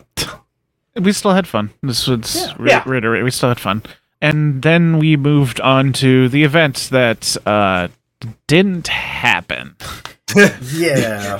the, the event No. to happen. No, Yes. we had our dance class. Ah, yes, Oh, you immediately had dance class. We immediately had dance class. Where I'm in like four like four layers of clothes. Incredibly brave. not four layers, but still like a long coat, a dress shirt and tie, a top hat, uh, things covering my forearms, f- boots up to my knees, dress pants. I was sweating. I was sweating for most of that. And awkwardly, I had to dance with some random Yeah. lady. uh, who I, was I also awkwardly had to dance with some random lady. Uh, so they decided to ungender the roles, which is fine, but they've gendered ungendered the rules in that you were the tall people and the shorties. And I feel like someone who's mildly self-conscious about their hot height isn't going to be enjoy being referred to as shorty a lot, especially if you are a short man, which happened a, a couple times. Um, that's that's fine. It was just like, hey, that's probably mildly insulting to some people. But Also I don't- Seems weird that like if you have an event where people might want to come as say a couple, Right. All right, we're splitting everybody up. You don't get to choose. We probably could have insisted on dancing with each other. It just we just we we don't like stopping the festivities because someone actually did that. It's like, hey, can I dance with that other person? And I was like, well, I could do that, but uh, I'll I'll I'll social be okay. anxiety. Social anxiety. Um, That's what we I'm did. saying is it's the it's the people with social anxiety who are probably going to want to be there with a specific person and not deal with I have to dance with a human I don't know. touching. We did start off like together. people I don't know. We did start off together, and then they uh, intentionally mixed us up, and then started doing the "oh, you're with this person," and apparently just seemed to be with that one person. And the I'm sure the the lady I was with was nice, but I'm sure she was also mildly uncomfortable with this strange, sweaty man, and all the all the hand touching we had to do, and me just like making sure it's always dry as possible. Oh, I gotta- no. I gotta I gotta wipe sweat off somehow, but also we're using both hands the entire time. Yep. Uh, yeah, my, my partner was perfectly nice. We both had gloves on, That's good. so there was no bare hand touching. Uh, the heels on my boots were a bit thinner than I was experienced, so I turned my ankle several times. Not like painfully, but I was just like, oh, I almost broke something. I changed into sneakers Ah, I for didn't the dance have. portion. of Wait, no, I did. I did bring footwear. I'm a dumbass. I got you. You got a compliment on my coat Mm-hmm. Hell yeah. because uh, we were supposed to be twirling. Anyways, that that was the the fake courts dancing thing. Yeah. It was fun. Just damp. Yeah. Then we had uh, what was supposed had- to be our Through the Breach All Together game that we had recorded the character creation for that will be an upcoming episode. Uh, we were supposed to have that with our good friend Rob, who is a local of mine and uh, is on the is a host of Game Store Dropouts, another podcast, and th- we have yet to play this uh, session because we had just one too many technical issues uh, come We, up. we got a rain check and figured, hey, this would be a lot easier to just do online. Yep. So we will Yep. be recording that, and the actual play of that will be on Game Store Dropouts, uh, which we recommend you all listen to because they have great takes on a lot of different nerdy things as well. Um, and you'll get to listen to us on there for that episode at least. Um, but coming soon, the Scoundrels play Memento Mori. Yes. to a cast near you. We promise none of us are gremlins. Just gremlin adjacent. Yep. this time. this time. Um, it was kind of like blessing in disguise for me because after three events in one day, I was ready to die. Yeah. I think ah. everyone was pretty much fucking tired at that point, so like Yeah. Like I would have it worked played. out. I still would have played, but it's not. It wouldn't have been great. we'll we'll be at our best for a, a, a multi-hour session that we're recording when we're, you know, not at the tail end of a day at the day at the convention. Yeah. Yeah, and uh, like we, uh, I'm not discounting us maybe doing something next year, but I figure we'll actually have a conversation with Rob and Mr. Gibbs about who's bringing what equipment because that bit us in the ass the first recording Yeah. too. Yeah. Yep. Whoopsie. Yeah, not me suggesting that morning that we bring a laptop and being assured that we didn't need to. It'll be fine. Yup. Gibbs Oh, has this- it under control. Or the C clamps, or We don't need a Yep. laptop. I did actually have the C clamps in the bag. See, They see were also, just at the bottom of the bag. yeah. See, see also the part where the morning was slightly controlled chaos. yeah. And And yeah, no, this suggestion was like in the hotel room because I was like starting to pack up my laptop, and Doug's like, "Oh, you don't need that," and I'm like, Hmm. "Are you sure?" It Seems was. pretty sus. Sure about that? It ended up being the correct decision. And yeah, Yeah. the morning was mild chaos. I made French toast. Yeah. Yes, you did. The French Yeah, toast was mentioned was and delicious. praised heartily. Oh, okay. Sorry.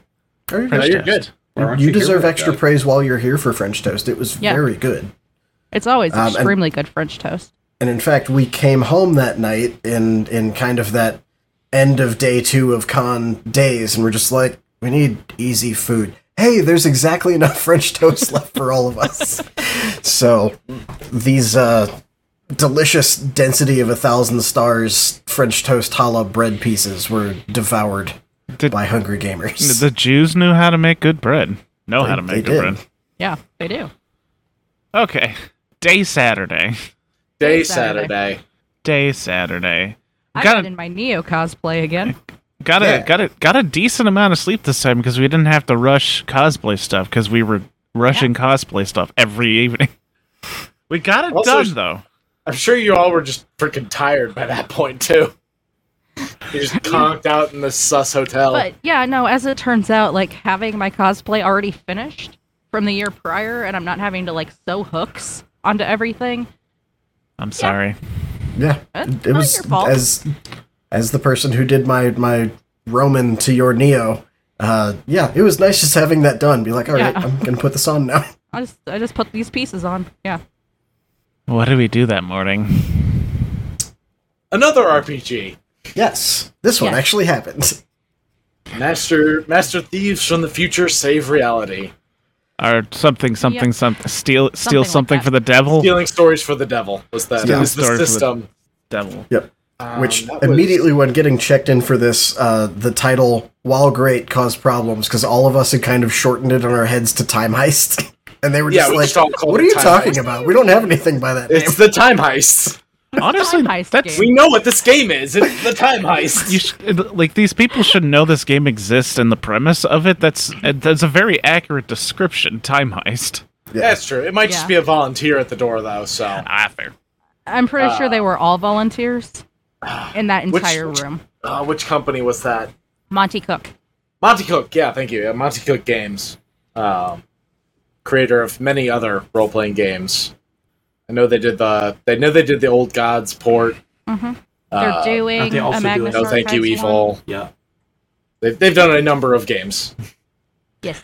So I would like to take this point to um, completely unrelated to our situation. Surely, thank Wyrd Games for having a hard limit of like five people for the through the breach tables. Yeah, that was a big Yeah. table. That was seven people. Yeah, Seven, there was the five. Yeah, the five of us and two more. Which was a surprise to me because I thought it was only going to be us five. I did Yeah, too. same, but it was all right. It Yeah. was okay. The other people weren't bad.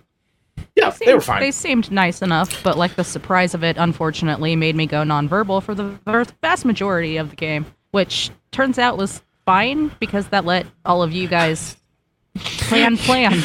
You you went you went nonverbal, which we just allowed you to team up with me, who went very verbal. yes, Extremely verbal. I mean, we I- let I Doug verbal for you. What's up, Eli? Sorry. Oh, I was just saying, like, I wasn't like hundred percent sure if you were like nonverbal from stress or if you were like just leaning into the uh, Neapolitan cosplay. Yeah, no, it it's was a good cover. yeah. it was just a yeah, happy coincidence that I was wearing the Neo cosplay. Okay, so I have mixed feelings about this game. I think we Same. all had mixed feelings, and I don't know if it was. I think it was mostly just our our host, maybe not be that familiar with the game, or what. Yeah, somebody told Eli. Was it you? Told me that like the the DM mentioned they like learned they were playing this that Different morning game. or something. Different Different game. game. Yeah. Okay, never mind. He, I thought he said something similar like that, but Yeah, I thought so too. Like he's, he was like, yeah, I showed up and they told me I was running this. Yeah. And that or like he learned it the night before, so, something Or like something. that. yeah, something there's, similar, and there's yeah. a lot of those at Gen Con, so you know. Yeah. Understandable.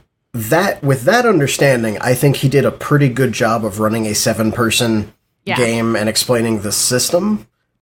So, Stealing Stories for the Devil is a three act RPG. The first act being you and your crew setting up this heist. You are future people and you have to go back in time to steal a thing for a reason. Um, and Save then the, the, the second act is you uh, sort of doing most of the heist, or at least the, the preparatory stuff where you're actually there, but, you know, getting into the place. That ended up being our thing. It was like, eh, we have to get into the place. And then we got into the place. That turned into Act 3, which, like, heightened tensions. Yeah. And The big climax. The big, the big, very, the long climax. Um, this game, I think, would be really, really nice with four people. Yeah. Yes. A smaller table or just play Blades in the Dark.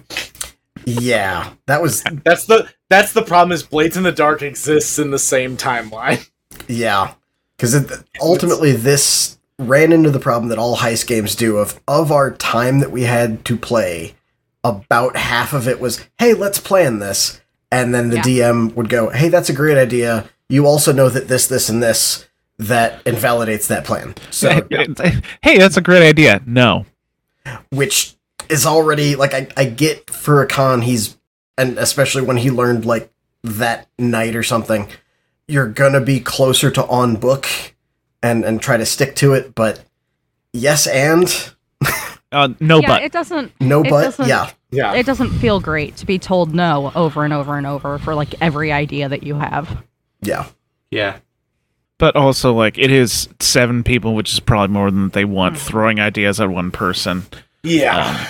And there's probably a very specific way that he's prepped for this heist to go, and any sort of outlier.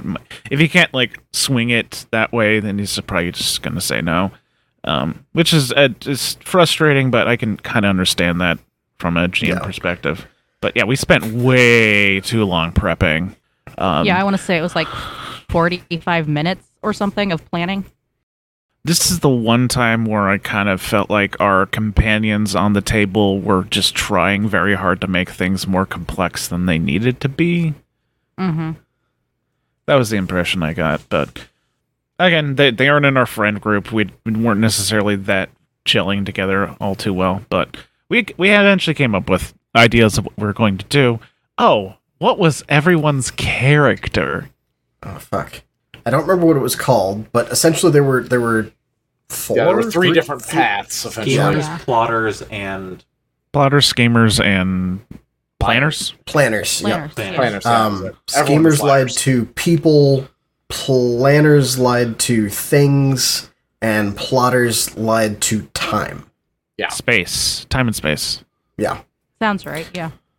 I was a schemer, and then there's like two different things: a scion and uh whatever the other one was. yeah Sleeper. Sleeper. That's the other one. Yeah. I think I was a sleeper. I was a sleeper schemer, so I could I could lie to people pretty well, and I never used like the big ability where I could like just kind of make someone like I, it was the mi- I had the Jedi mind trick was my my big thing that I never sadly used. Uh, I was also a schemer, and uh, the Scion version, which was being able to like read a person's surface level thoughts. I don't think I ever really did that. Yeah, I don't think that ever came up either. Yeah. That's fine. Yep. Uh, Yeah. The important part is lying to people. Mm-hmm. I was a plotter, so I got to basically go, oh, this thing that's happening, no, it didn't, because yesterday this thing happened in a different way than you think it did, which is making what is happening now different. Um, or the way I was thinking about it, I'm going to grab this because this is a heist system that's not Blades in the Dark. Yeah. This is kind of a Blades in the Dark injection. yeah, It's it's three different flavors of probability control. Mm-hmm. That's a good way to Yeah. explain it. Vic, Vic, what did you play? Um, I was a planner. Okay. I don't remember which one. The opposite one of Eli. I was I was a scion, so you were a sleeper. Yeah. Okay. Sleeper. Uh, and I I only remember uh, Delta Blue That because was- it's yeah. definitely not Delta Green, which is a different RPG. that. I honestly didn't think about that when I came up with the name. Nice. One hundred percent did not think of that. It it took me until we walked past the Delta Green RPG to go, oh, Nice. So we planned. Uh, the heist was um, breaking into this hospital, which was under lockdown because the prime minister of Turkey's son had a tummy ache. In And- Texas. In Dallas, Texas. In, In- in Dallas, Texas. in Dallas, Texas. It's quite the scenario. and we, it was he was obviously casting a wide net because we were supposed to steal the Black Lotus, you know, the magic card that Magic the Gathering people probably give a, A shit about signed or Black something. Notice. A Yeah. signed Black Lotus by a guy who's probably important to Magic the Gathering. Ironically, this was the day after all those magic cards were stolen. yeah, I know he was talking about the card, and I'm like, I have no idea what any of this is. If, I'm sure if, it's relevant, but if you Yeah. know one like the Black Lotus is like the example for the obscenely rare card that costs a lot of money. yeah. type of thing. Yeah, that, that's that. That's it. It's just sort of like when you Basic- talk about tabletop, uh, how I play miniature games. You have to sort of reference 40k because if anyone's going to have heard of anything, it's that one. mm. Yeah. Basically, until they did the whole One Ring set with the Lord of the Rings set they just did, it was like the valuable magic card. Signed by a guy who is is probably like a Probably designer, or something. designer. Probably a Yeah. designer. Designer or artist, one of those things. But anyways, we eventually came to the idea we were going to basically infiltrate the hospital in various disguises. and Eli had oh, I forgot to say it. Guess uh, anyone any guesses on the internet who I pl- decided to play? Who did I decide to pull out of my ass to play in this game? Yeah, that's Galacia. Uh uh, it's like, oh, lying is in- integral to this this game. Well, let me just pull this liar out of my The ass so I know also time travel. and time travel. Are you saying I could double up on lying to be extra good at lying? I I was I was in fact extra good at lying. Um, I do like the the dice upgrading sys, as, a, aspect System? to it. I don't I don't know if uh, other games do that or not. I, There's a couple. I mean, the idea was like mechanic has been used. you have every like polyhedral dice in front of you and like if you're good at something or you have to upgrade it for some reason you move to a dice with more faces on it um so gal, gal was good at lying um what, I what was wish everyone we else had a bit more like a bit more heads up during character creation on what are things that will be helpful. Because it turns Yeah. out I didn't use my astrophysics at all. hmm Yeah, there were a number of things that I did not would've- use. i think I would have then much rather either got a different skill or doubled up on one instead of just it's Yeah. it- it's the problem with like joining a random game for one shot in in a convention Just, like how much is this uh, particular one shot designed for brand new people that have no idea and how much of this is designed for like a group of friends who maybe played the game once or twice or at least a gm who's intimate with these players to know to throw these types of things at them it's it's Mhm. like he could have been like hey you're probably not going to use those skills but that would have been another like five ten minutes of people trying to optimize stuff Yeah. Right. Which You is still- why I think like the, in in stuff like this, it's a good idea to have some archetypes pre-made for that Mhm. situation. Yeah. Yeah. Like they do a decent job of that with the uh, the through the breach stuff. yeah um At least Right, the ones I've disguises. I got to play Gal again. So excited. And I, I've we we've come up with new Gal lore. Uh, besides the whole multiverse theory that he is a character that exists in all RPGs, sometimes multiple times. Hello D and D. Um, I've also decided that every time I'm playing this character, we're just going to develop something new about his personality, uh, and that will stick to him. Like with the uh, Edge of Empires game, we decided that he likes fucking blue people. Not all universes are going to have blue people. The ones that do, he's certainly going to uh, pursue the, the the the blue people. And in this one, we have decided that he just off the fucking cuff, he uh, he likes microwave burritos, Frozen microwave Fro- frozen microwave burritos. Uncooked. well, he's got a he's dukes them, but they have to have been frozen Right. at some point. They cannot be fresh. It's oh, I thought I thought he flavor still wanted the like the frozen middle at least. I mean, The that's just how they cook. Exactly. You get the the warm the warm overcooked shell and the crunchy beans. So someone suggested he par- take on a particular role. Uh, who was that person and what was that role? That was me. And I said, you know, so one of the things is like weird anomalies are happening. And like one anomaly around this hospital was there is rain falling upwards. Yep. It was raining upside my- down. We're we're in Texas. Something like that is probably going to be perfect grounds for an exorcist to come in. So let's have Gal come in as a priest. That was quite the suggestion. And just about every time I turned on the the galness, Eli was losing his shit. It was amazing. It was fantastic. Um, It's So- the best choice I made all day. and since uh, Vic was being uh, nonverbal, we decided to s- stick her in as his uh, lackey because he needs someone to actually do, needs to he needs someone to actually do the actual fucking work while he is being Gal. Being a Being gal. and that was Galling like, it up. really that was a really good team up. I enjoyed that a lot. Uh, what was everyone else doing? I was being a fake electrician. Okay. Yeah, And I was. I mean, I was in the same boat. Um, It was. uh, Were you just sort of nebulous electricians, IT people, or was there like a specific group of electricians, specific group of IT people? Yeah, th- we, phase one was IT people gets in, gets everybody's info into the computer, and causes. I was with a- Roman. I, we were the electricians. yeah, and and causes an issue with like the electrical, which is why you need to call in the electricians. The electricians go in and do their thing, and then And we in an entirely shenanigans different around. entrance, we have a priest. Yeah. Sorry, I was what? helping steal No, vans, so second RPG involving vans for me. Stupid people at the random church we knocked up. Um, knocked up. yeah, knocked over. I could say knocked up. I like that part. Knocked up the church. Hot. Whoops. Oh darn. Uh, so Gala decided he was possessed by a demon. I got everyone's attention, and Vic just uh, just waltzed in and took everything we needed. including the them hearse. churches out. including a hearse. It easily stole a hearse. Ah, and the the wonderful thing about communications that everyone can hear you talk, it is just a Oh no, I'm I'm evil devil. What? Right, I'm cured. Bye, guys. I have a dentist I'm appointment. fine. I stole his phone. You did steal his phone. Did steal his phone. And then just very boldly got into the hearse in front of the church and drove off. Yay, that was us. That's That doing was our us. things. So we eventually all got into the hospital. Um, that was I feel like the the After ga- gal is so- usually like the uh, so many checks. Jesus. So many checks.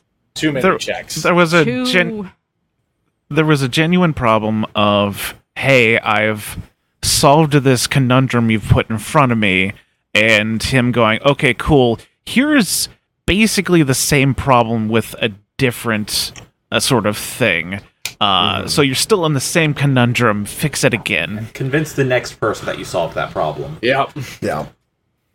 oh okay. So you, you convince the the, the the the the cop that you're not you're you're you're not up to you're not up to no good. You're just some guys but also the cop wants to see your id now figure that problem out. That- Which I feel of- like is one of those things that we didn't explicitly say it ahead of time, but like that's something we could assume like Yeah, us it feels like this sort of uh, thing- future people would know like Yeah. if we Time had you traveling know, thieves would know to duplicate Have a driver's IDs. license.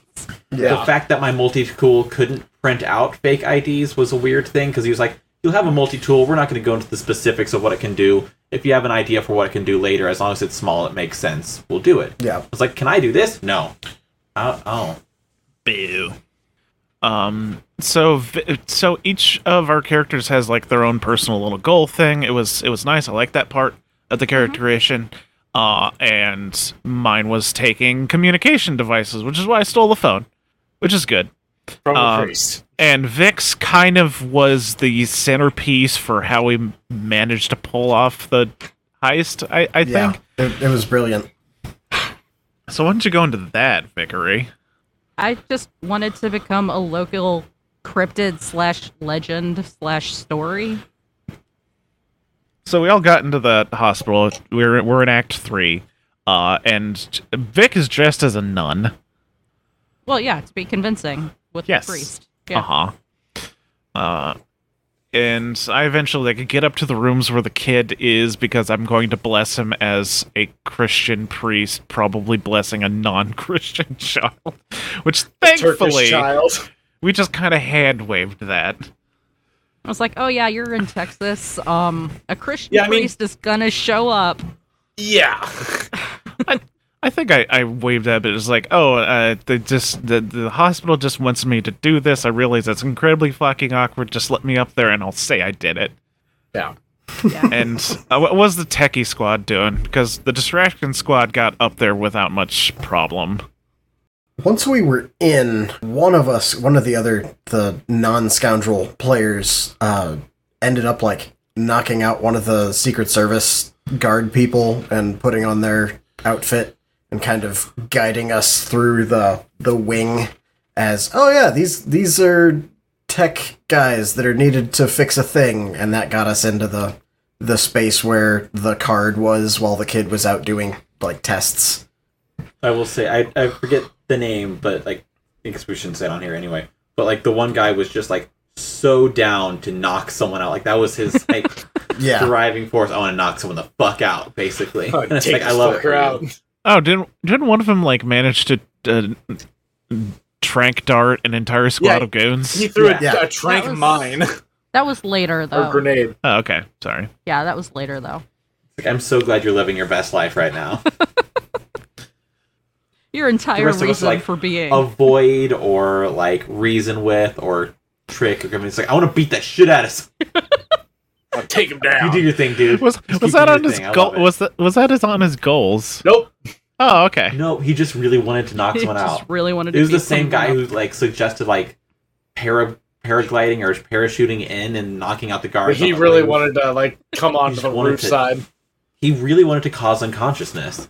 Commando squad. Let's go. We we were more of an Ocean's Eleven. He was more of a Sam Fisher kind of guy. Yeah, that's a good way to put it. But like Ocean's Eleven, if it's low budget, also high budget because none of us acted too terribly competently. Isn't isn't that about the point where he told us that like yeah it's the size of a projector now? Yep. Yep. Yeah, And made of concrete.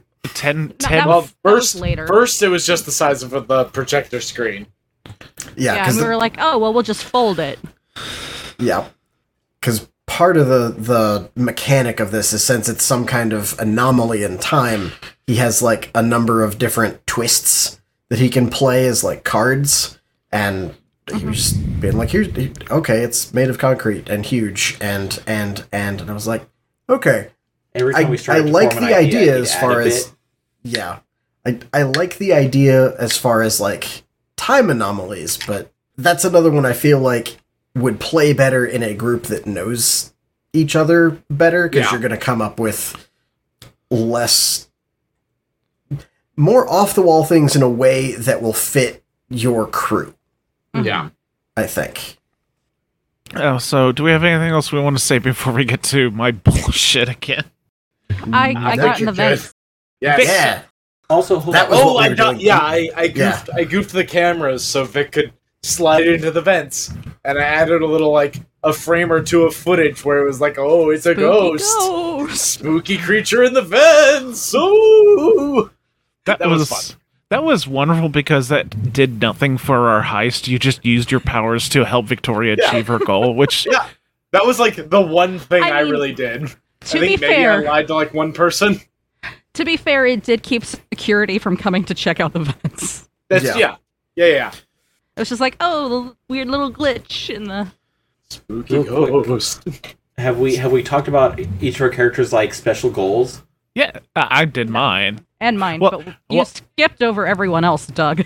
I have two. I had two technically. One stealing phones, and two I have to make someone believe uh, something that's utter bullshit, like a completely ridiculous thing. And I feel like I managed to convince an entire church of people that I was no longer possessed after like five minutes of an exorcism. and while they tried to get me to stay, I told them I had a dentist appointment, and due to copay issues, I would be charged three hundred dollars if I didn't go.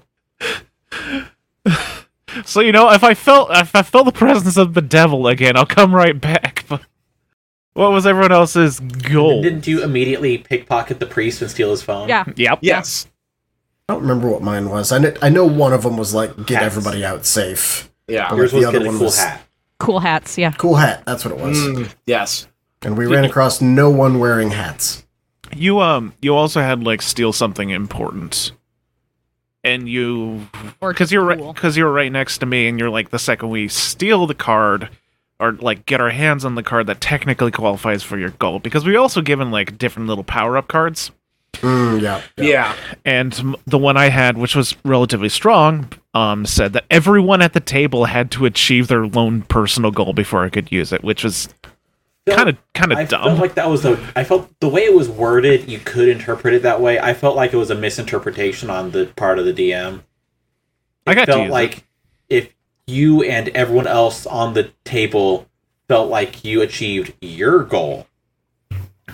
I thought it was like a, a, it felt like a it was an individual thing, but the rest of the table has to agree that it happened. Type I- deal. I I interpreted it as anyone because you could use these cards on friendly players.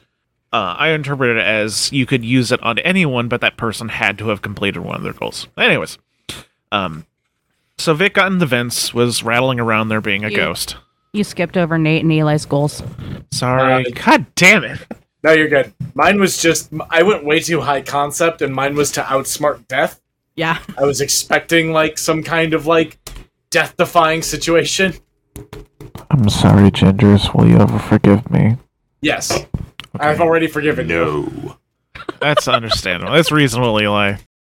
Uh, my character's goal was to leave their leave their mark somewhere super cool or at least interesting, as was their thing for every job.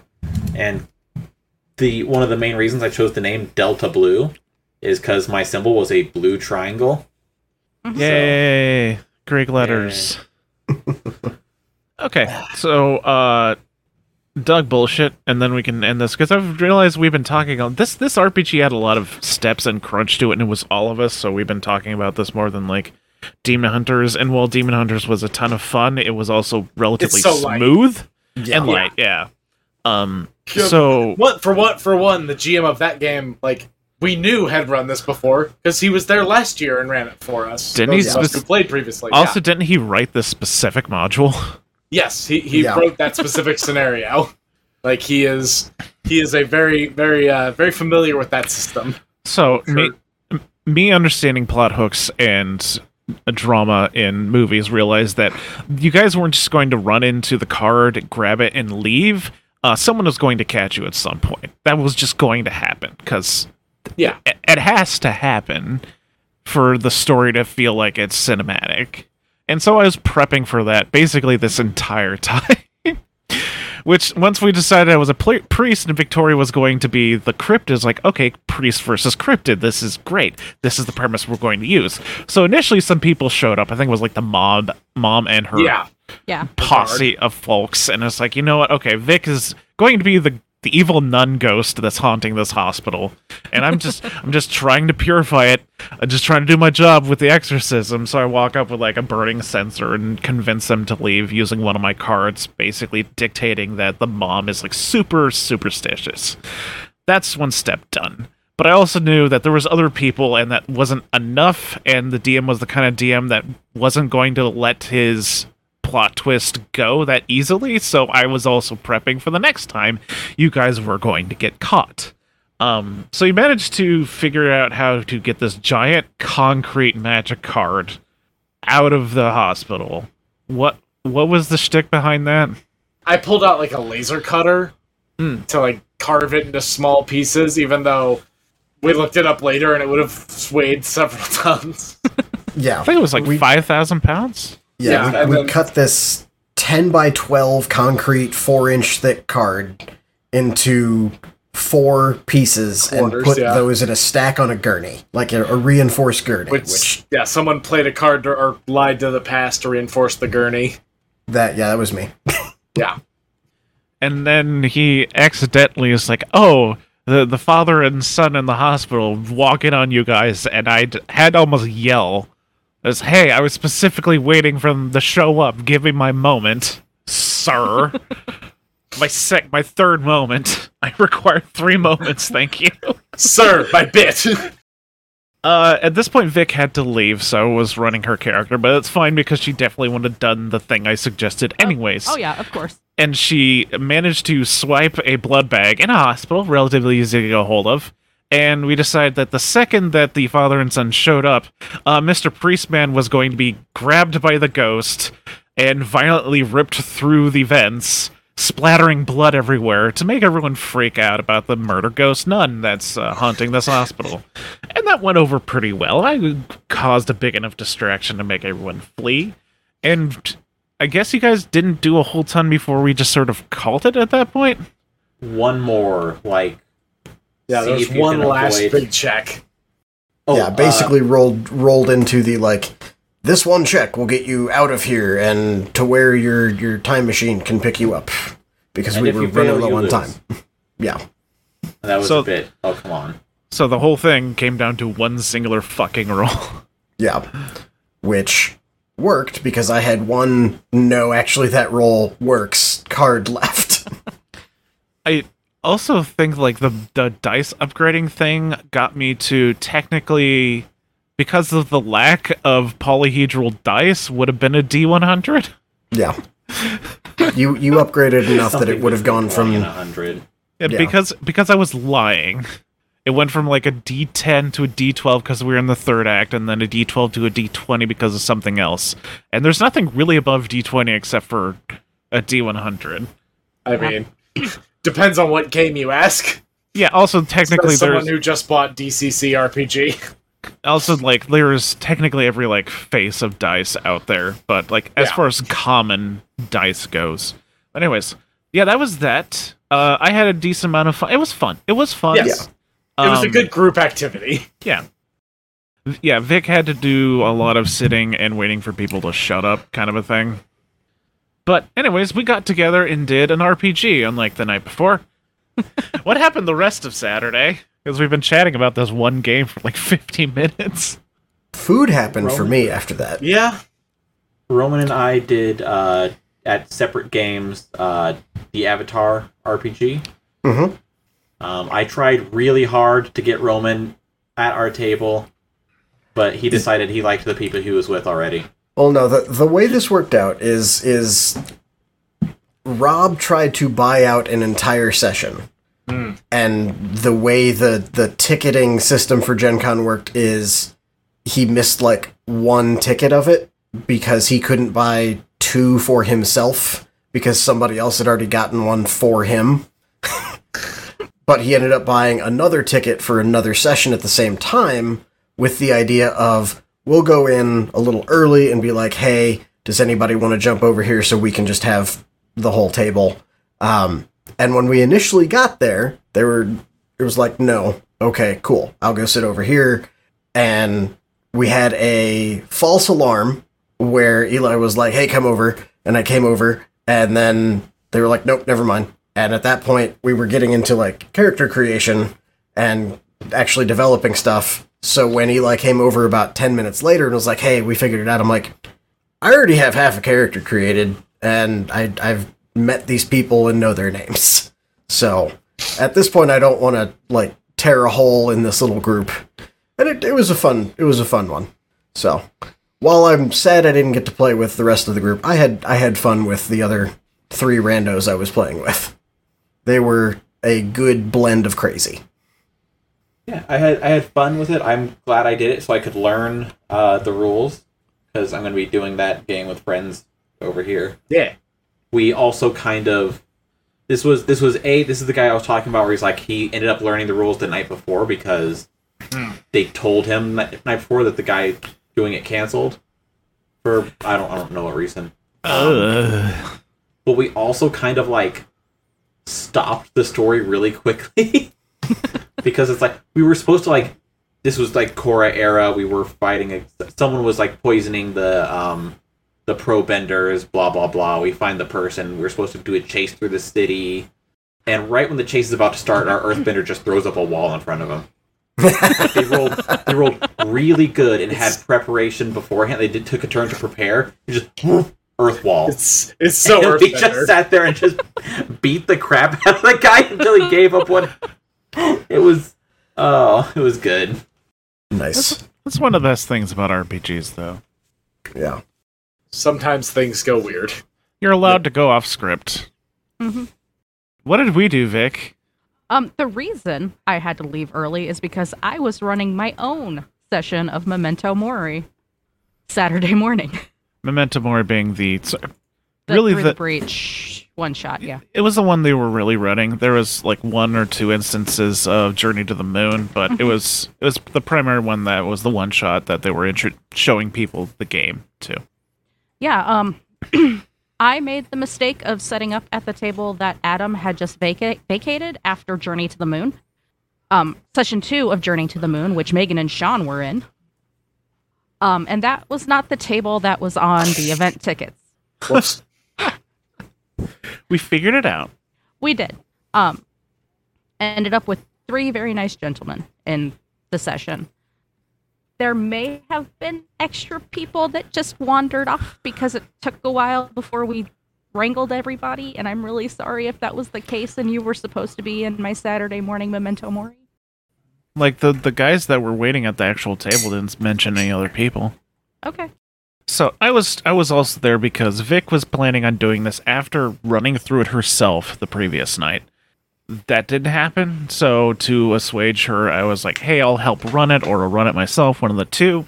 We ended up coming down, coming up with a decision that Victoria would run it. I would just help with like cards and backstory and stuff, and try my darnest to shut my fucking mouth. Which I did okay.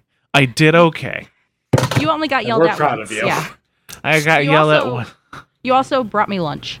So, Yes. That helps. But, yeah, since she was the one signed up to run it, I was like, okay, you know, we'll let you do that. my my players I feel really bad because I don't remember the other two. Um, they were very nice. One of them was brand new to the Malifaux universe, and the other one had played in 2E. And then our third guy, This is where I mildly lost it a little bit. Not not lost it, but um, you we- were very excited. I could tell that you recognized him, and I'm looking at him, and I'm like, "Who are you?" Uh, that's because I audibly gasped and looked at you.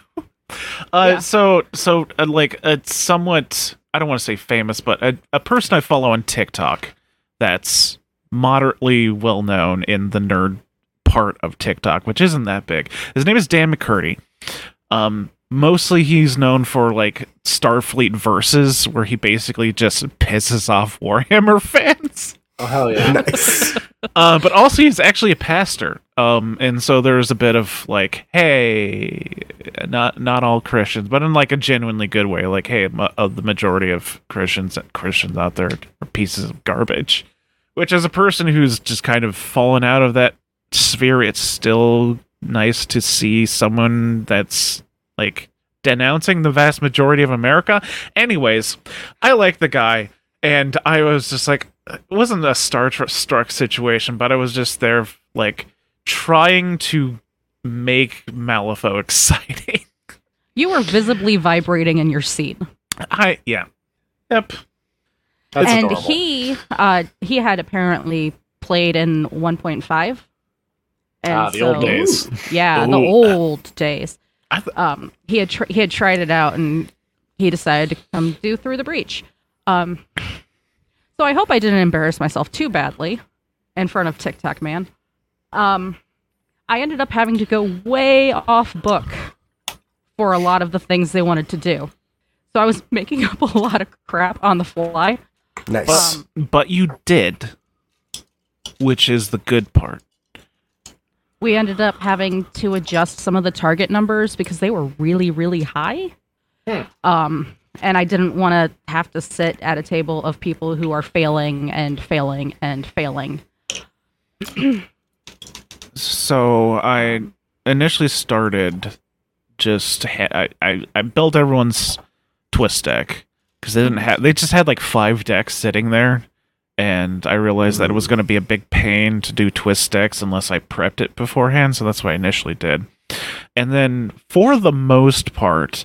I was just there to add clarifications and talk about the lore stuff. Because Memento Mori, like most modules, is not specifically designed for brand new people to Malifaux.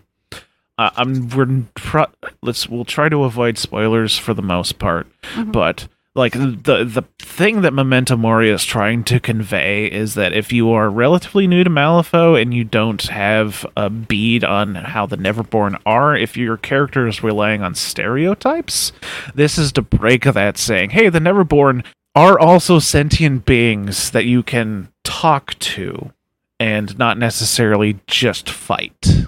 Yeah, they're not just Also- slavering monsters. Also, they're all individuals. And I feel like Memento Mori does that really well, but if you are very new to Malifaux or Through the Breach or both, and you don't even know who the Neverborn are, that's going to be extremely confusing and you're not going to get the the gist of what the one shot is trying to give you. So I was trying not to ramble too much, but on occasion trying to fill people in on like, hey, this is probably what your character knows, this is how they might react, this is how the universe go. And for the most part, I still sat on the side and let Victoria run things. You know me, though. I like to talk. On uh, once or twice, I did step in when I shouldn't have, and uh, for the most part, I realized I was doing it wrong and shut my fucking mouth. Victoria had to yell at me once, but I, I didn't even yell at you. It was another player. It was one of the players. He was just like, "Hey, she's the GM. Let her GM." Um, but it had pre-gen characters, which was nice. and So bu- they didn't have like a bunch of skills that they couldn't use. They all chose human characters. Um, there was a choice of a Neverborn and an undead in that list as well, but they all went with living humans. So Lame. some of the stuff, some of the stuff that would have been flipped, they kind of had to skip because they didn't have it twisted in their party. Um, so anyone that ever runs games in Gen Con, especially for new people that are trying to, uh, you're trying to entice people to play this game. Saying no is very, very, very dangerous. Yep. Um, and what's also dangerous is having them fail too many things. So while the one shot is set up for like, hey, you've got this party of people that are dedicated to playing through the breach, they can deal with a little bit of failure. Victoria did a good job of generating workarounds and reducing numbers and stuff to pretty much let them do what they wanted to, for the most part, with a few setbacks, which is a sign of a good GM. Yes. Uh, so, I, genuinely, you did a great job, Hun, and um, really the only thing that was tripping you up was the fact that these people aren't familiar with the universe, and I tr- tr- tried to compartmentalize stuff. Yeah. Well, and also they went like way off book right at the beginning. Because like you're supposed to be talking to people at this funeral. They did not want to do that. So I'm sitting here like, oh, um so when exactly do I have the guy Thankfully one of the players was like, "Oh, I want to check out that door." And that was perfect. But like in a situation where it's like, "Yeah, you're supposed to mingle," and they refuse.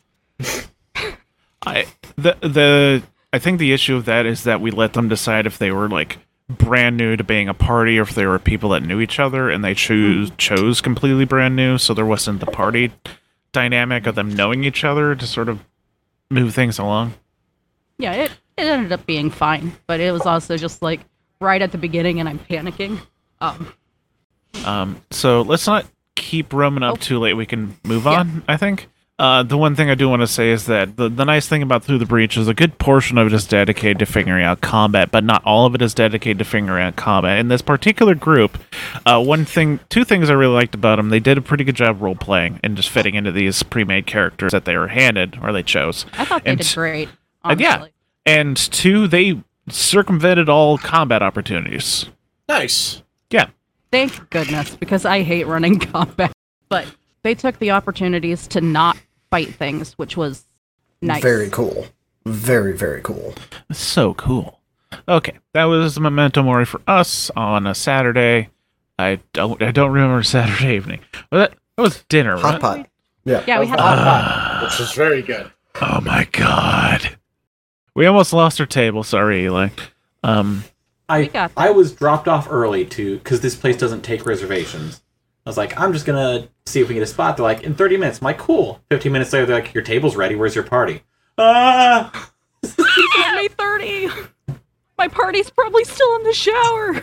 Yeah, it was a bit of scrambling to get there as soon as possible. Yeah. We got there. We Well, we got there. Enjoyed some fucking hot pot, which was really so delicious. A, a lot Although I- of hot pot. Although I'm gonna choose a different broth next time. I like spicy stuff, but the Szechuan broth eventually just became the only flavor I was tasting Ah. with different textures. like at uh, the end, I was so full of dumplings and crab, and It was so good. It was so It was good. amazing. Amazing. And our, our kitty drink server robot was such a highlight. hmm Uh, And then afterwards, small thing just for me. Uh, a couple of us went to an ice cream place, and I got to eat an ice cream and a donut sandwich, and it was Oh. spectacular. It was a lot. It was it was a donut cut in half with a big old fucking scoop of blackberry cheesecake ice cream put in the middle, and it was Mm. amazing. And it just Oh. it- that sound. mm. oh my god, The it was- How looked I have no idea how you could eat anything after going there. Um, my ice cream stomach. Yeah, the, the secondary that's ice bad. cream stomach. that being said, I would very much like to try the um, barbecue aspect of that. I think Yeah. that's what we should do next year. I- That I or think or that- both. I'm okay with both. Mhm. That was my my annual moment of like, oh my god, I'm amongst friends. This is mildly emotional for me. Eh, I took a nice picture of the folks and then had a good cry in the bathroom. Oh, buddy. Aw. No, that's, that's a good thing. Like I've I've talked about my personal life several times on this podcast, and I did not have a, a terribly great social aspect of my childhood, and so just having friends, having friends present, sometimes just gets to me. So that that was that. It was a good it was a good cry. Yeah, it was it was good to be together with everybody for for dinner. Yeah. And then driving back to the hotel, you showed me the thing with the caption and made me cry. Um, yeah. Good job, yeah. guys. Sunday is a day of the week. What did we do on Sunday? Nothing important, right? Absolutely nothing nothing important. Me having realizing that Wyrd, I feel like by mistake only gave me one volunteer shirt, and the one volunteer shirt I had smelled like hot pot. There are worse things to smell like on day four You- of Gen Con. Yeah, like you could have just gone smelling like hot pot. Nobody would have complained. We had a bit of an event on Sunday. The Sunday events, nothing special, just our event. Yeah. All Our right. event. The Bonanza Brawl. Woo! Woo. Hooray! Everyone was butter gang except for me. I forgot the shirt. I'm sorry. How dare you? I was highly amused by the fact that you told us all this in the kitchen that morning by saying, I have sinned. Correct. so, uh, Doug, the Dougs, the the two, two of the three Dougs ran the Bonanza Brawl events.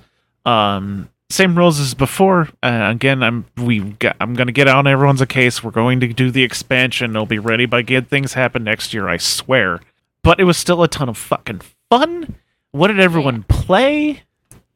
I played two rounds of Cervantes, and he was delightful. Honestly, He did, he did really I- well. I enjoyed Cervantes into this. He wasn't like mind-blowingly amazing, but he did well. He was solid. Yeah. Roman, I played a humble sorrow. Uh huh. Eli.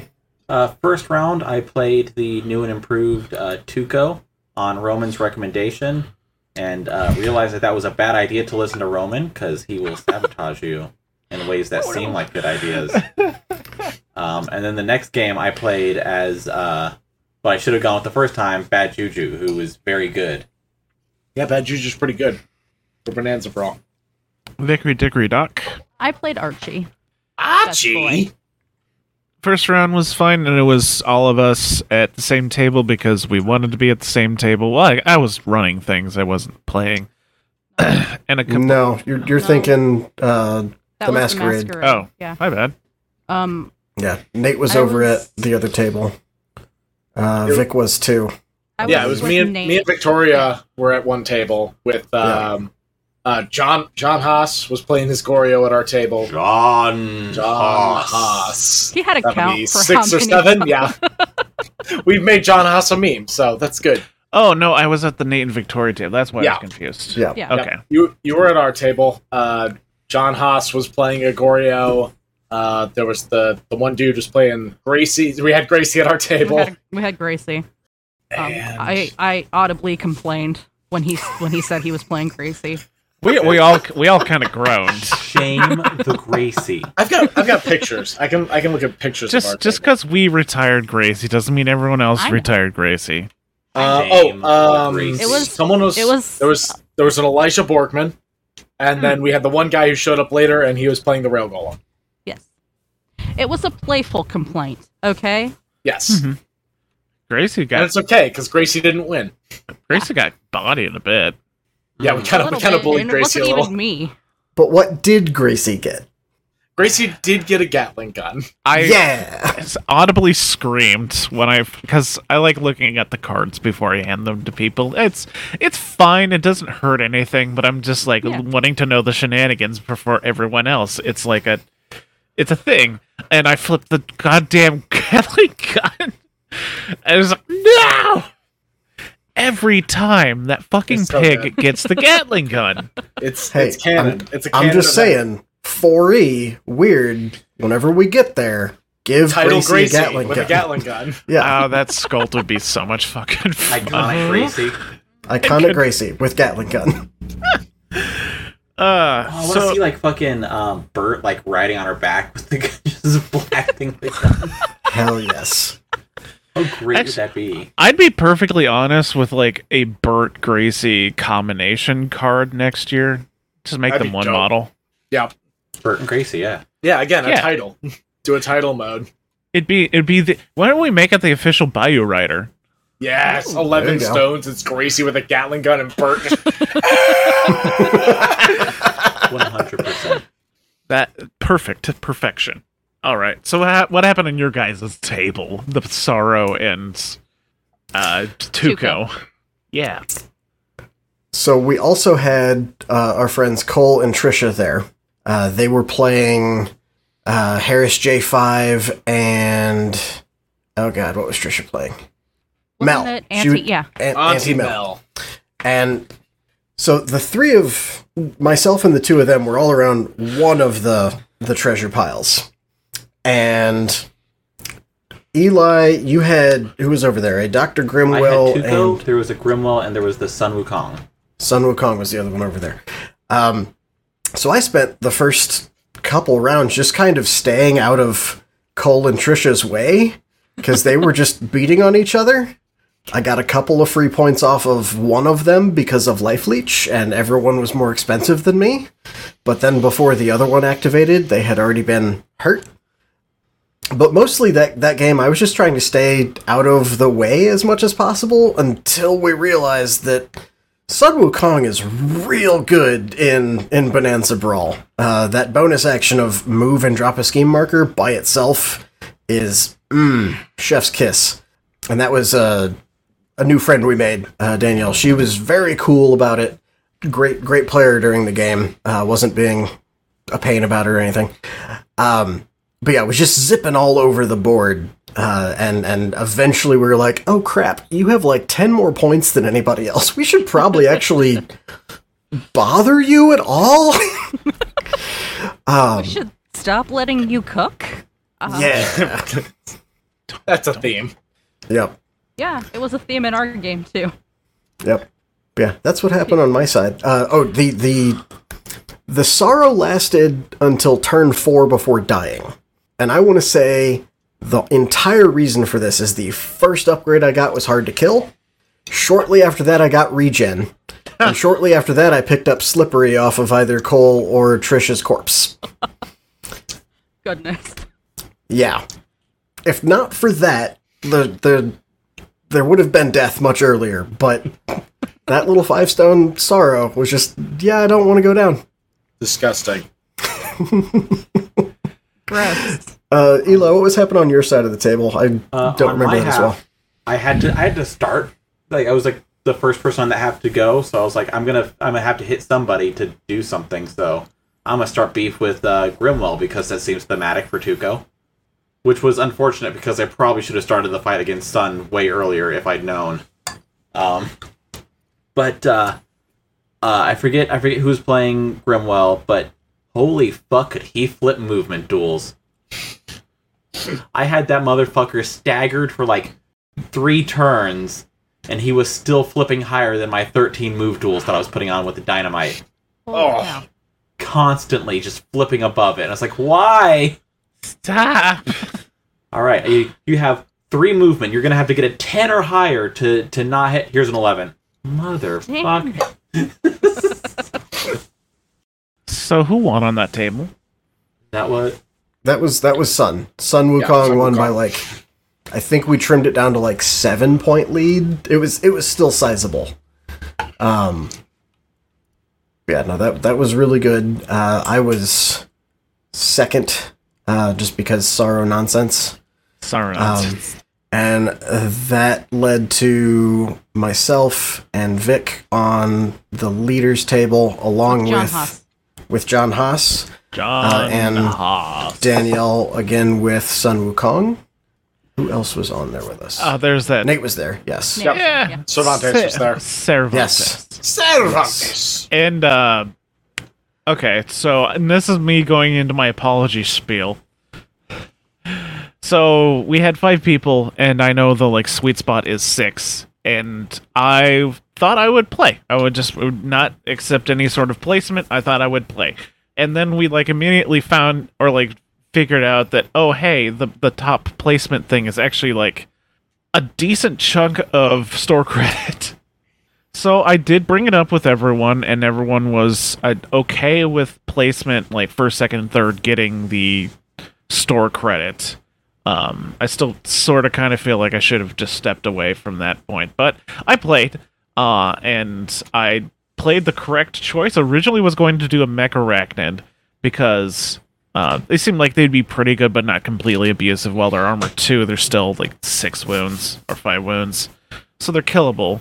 But instead, I went with uh, Steam Arachnid Swarm, mostly. Well, originally it was uh, partially because I felt like the Mech Arachnid might not be too terribly great because you're applying precise to whatever melee attacks you're picking up off the stack. But also, it, it was partially because I was afraid to pull Roman's Mech Arachnid off his magnetic basis. They're glued on there real good. They'll be fine. Okay, so I grabbed a swarm. So I played a swarm. So top table was a swarm, was Archie, it was Goryo, it was Sun Wukong, a a Sorrow, And Cervantes. and Cervantes and Cervantes. Uh and and that ended up being like technically the correct choice for me in that I did, got to play Kingmaker. Other people can talk about how that game went. My first turn was like, "Fuck you, Roman! I'm gonna kill you." Yeah, the the sorrow did not get all of the defensive cards this time and died much earlier the first time and yeah, I I I was annoying more than anything I felt this For- game. for the first two turns, I flipped first activation. Um, and we'll get to the rules changes we got and how great they were.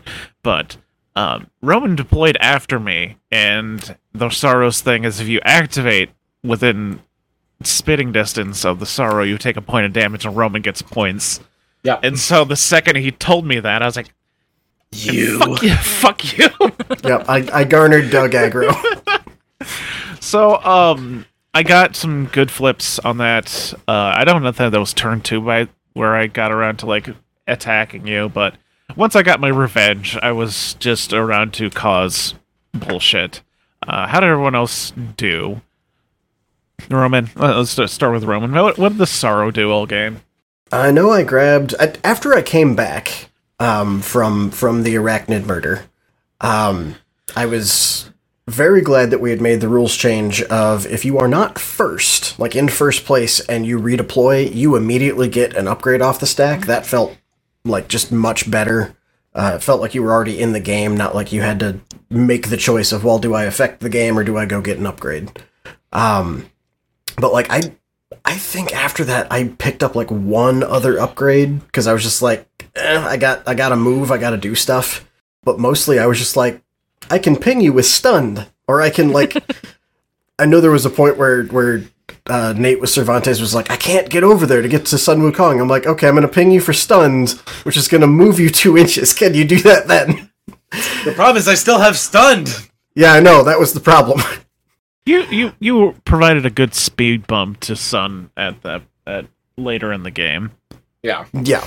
Because I, I did end up stunning Sun, and when Sun doesn't have that bonus action, the dropping scheme markers for free is less good because you can't do it as a bonus action. The other, honestly though, I think the the thing that turned the tide as far as what I did on that game is I went and two of her scheme markers were like next to each other, so I got into base contact with them and picked up both of them, and that shut down a lot of her uh, like passive points getting. What did Cervantes do? Well, I mostly went around just kind of spearing people. Like that's You were you initially tried to bully me. yeah, and that didn't work out very well. Well, that's because I picked up the Twitchy upgrade. Yeah. Um, and then I went and I I, I stabbed John Haas off the table because I pulled a red Joker. so I just popped the Goryo for like uh, six damage on a charge, and then hit him again and got him off the table. And then he respawned with a Gatling gun and just was Gatling gun ghost for the rest of the game, which was quite choice. I like that honestly. Yeah, uh, the, the the kind of frustrating bit on this table for Cervantes was that the way they changed his his like primary trigger on his melee attack is really useless against incorporeal models because that extra point of damage doesn't work because it's damage from an attack, so it just goes down to zero. And the other option for that trigger is stunned, and there's a sorrow on the table. I did for some reason- which felt good. Yeah, no, that was funny.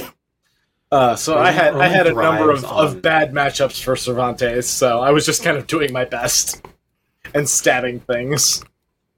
Roman Roman thrives on being like, this is just a fun, silly game. It's about having fun and doing fun things, and then spending every waking moment thinking about how to make it a miserable experience for all the other people on the board. No, no, no, no, no. I don't I don't know, I found- think of. I, I don't think of how to make it a miserable experience. I try to find a little weird puzzle to do so And that I have just how this I, how I mini ruin game. everyone's day. I I I, I, I, hope found this it very entertaining. Thank you. I'm glad. because you were not in his fucking aura. No, I wasn't. I was never in his aura. Ro- so I- I Archie was in a different postal I code. Archie don't- was on the other side of the table. I don't mean this like insulting. I don't think that Roman's going to take it as insult, but I'm just going to say Roman enjoys being a little shit goblin for Bonanza Brawl. I am. Yes, I am a shit goblin for Bonanza Brawl. Which is fine unless you get caught in his crosshairs and you're a revenge type person like I am. But that's fine because I only killed you once.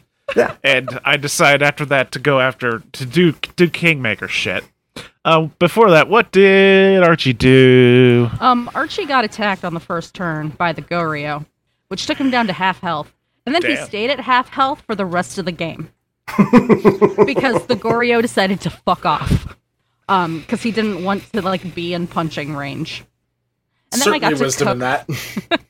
Then I got to cook for a while. Um, Archie ended up with a gun, Yep. like the pale the pale rifle, and then also a chain spear. Yep. Just over here collecting all the writer attacks.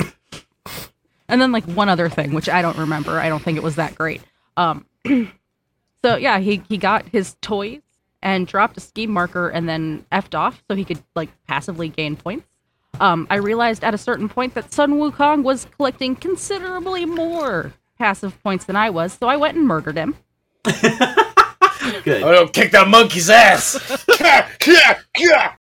From a distance actually archie shot a gun really good um Oh yeah, you were shooting Sun Wukong with a gun. yeah i was shooting sun wukong with a gun and then i hit The him fucking with a pale spear. rifle. And then I hit him with a spear when I got closer. Um, picked up two of his upgrades, so then I was passively gaining two more points every single round. And apparently, everyone else was too afraid to come near me. Um, I was just too slow to come near you.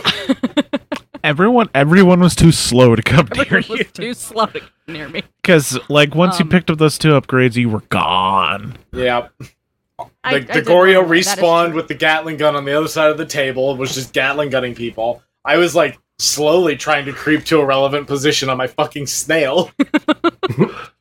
Yeah, Archie did kind of fuck off to the far corner. Um, Yeah. But I mean, that's Doug that that's just kind of how Bonanza Brawl is. It's really a lot of luck type stuff. Because if other people spawned next to you, there might have been a different outcome of the game. Absolutely. And then, of course, the luck with Doug picking up uh, The P upgrade. the P upgrade. Well, let me talk Oh, yeah. about the swarm now. Uh, Yeah. So me knowing that I cannot win is just going to do well after I'm done revengeancing Roman. Um, just going to cause shenanigans and go after the person on top, which for three of the five rounds was Sun Wukong. Uh, at one point, I think Sun Wukong had six scoring up uh, scheme markers. Yep. Yeah. Um, but me being lucky, I guess, pulled the Black Joker, which either allows me to. What? No, no, I pulled the Red Joker. In fact. Red fact, Joker, Yeah. Red Joker, which most people will take the hey, you can use Soul Stones, and here's a cache of Soul Stones.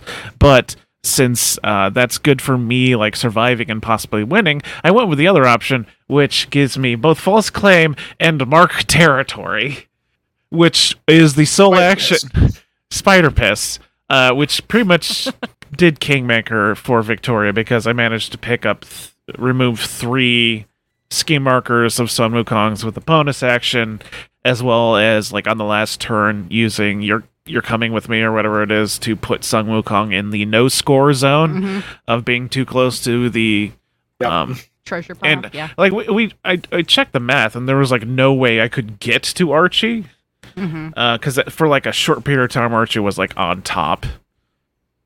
Like it was a case of like, I think that was after you killed Sun because the the minus Yeah. three put you on top for all of like half a round, and Yeah. so it was like okay, technically I'd be going after Archie, but Archie is going to take almost two full activations to get to.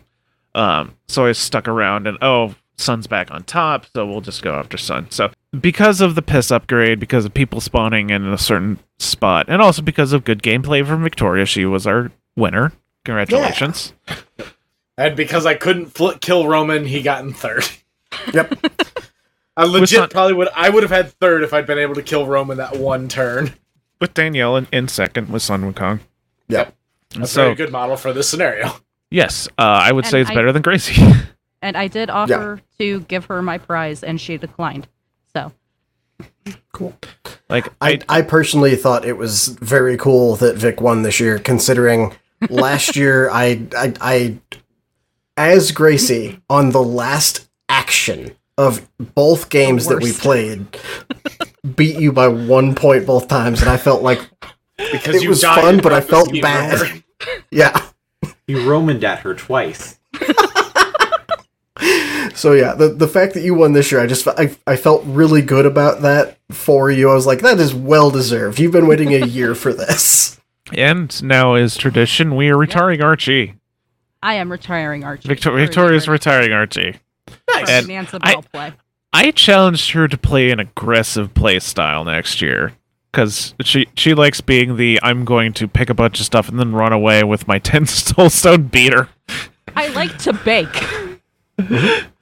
So yeah, uh, I'm challenging her to be more aggressive, more fighting next year. It's- It's up to her if she does it. But Eli, how did your game go? My game went interesting. Uh, I played uh, Bad Juju for the second game, and it was the first game of uh, Bonanza Brawl where I didn't die at all. Yay! Turns out, unless people really focus at you, who's And also Juju doesn't like, die. I pop up in in there, and then I immediately get Gracie to one side and the Rail Golem to the other side. It's like, oh, cool! I'm surrounded by two armor, two models with bad juju. I I have min three damage, but I'm only doing one damage each each hit. Ugh. Um, so what ended up happening is the metal golem walked away, uh, but then uh, Doug brought in uh, the Other uh, Doug. a Mauler, a Slate Ridge Mauler, other Doug. Yeah, Doug Doug Um, was gonna play, me, didn't I- have models, and asked. I was like, I have models in my bag. Here's Boris. Go. He got near me, so I punched him, so he went off and started fighting someone else. Um, and then me and Gracie were just sat there next to each other for like three turns because neither one of us was willing to spend the actions to disengage until we both finally understood that the other person wanted to disengage. We don't want to be next to let- each other. Yeah. Neither one of us wants this. Why Just are we go! doing this? so turn turn three, uh, he he went off, and so I'd gathered up like uh four upgrades at that point. So like turn turn four, I got like four points all of a sudden, so I was at seven, and then the next turn, I I uh, ambushed into the spot to grab an upgrade, and then charged at uh, Borgmann to kill him, and netted myself another eight points in one turn, Whoa! and it's how I won suddenly. Yay! Let's go. Yay! So what have we learned? Daring That's right. Contests are actually fun. That's right. Don't listen to Roman when he suggests a model Don't for listen you. to Roman. Don't listen to Roman. Don't listen to Roman. Roman doesn't Maybe- actually want you to have a good time. Maybe also talk Untrue. to your talk to your opponent and be like, Oh, "Hey, I I, would I don't would want to maybe be believe here." you, except that I've already learned not to listen to you. Sorry. Eh, that's up to you. So okay, so we had podium with Archie, and then Sun Wukong, and then the lowly Sorrow, which is honestly my favorite part. I really like seeing the weaker models do well in Bonanza Brawl. That just confirms that this is available and doable and winnable for a wide A array of model. models. A five stone model. A five Uh, stone model. But we had some rule changes to Bonanza Brawl. Oh my god, they were so good. Mhm. um, they were.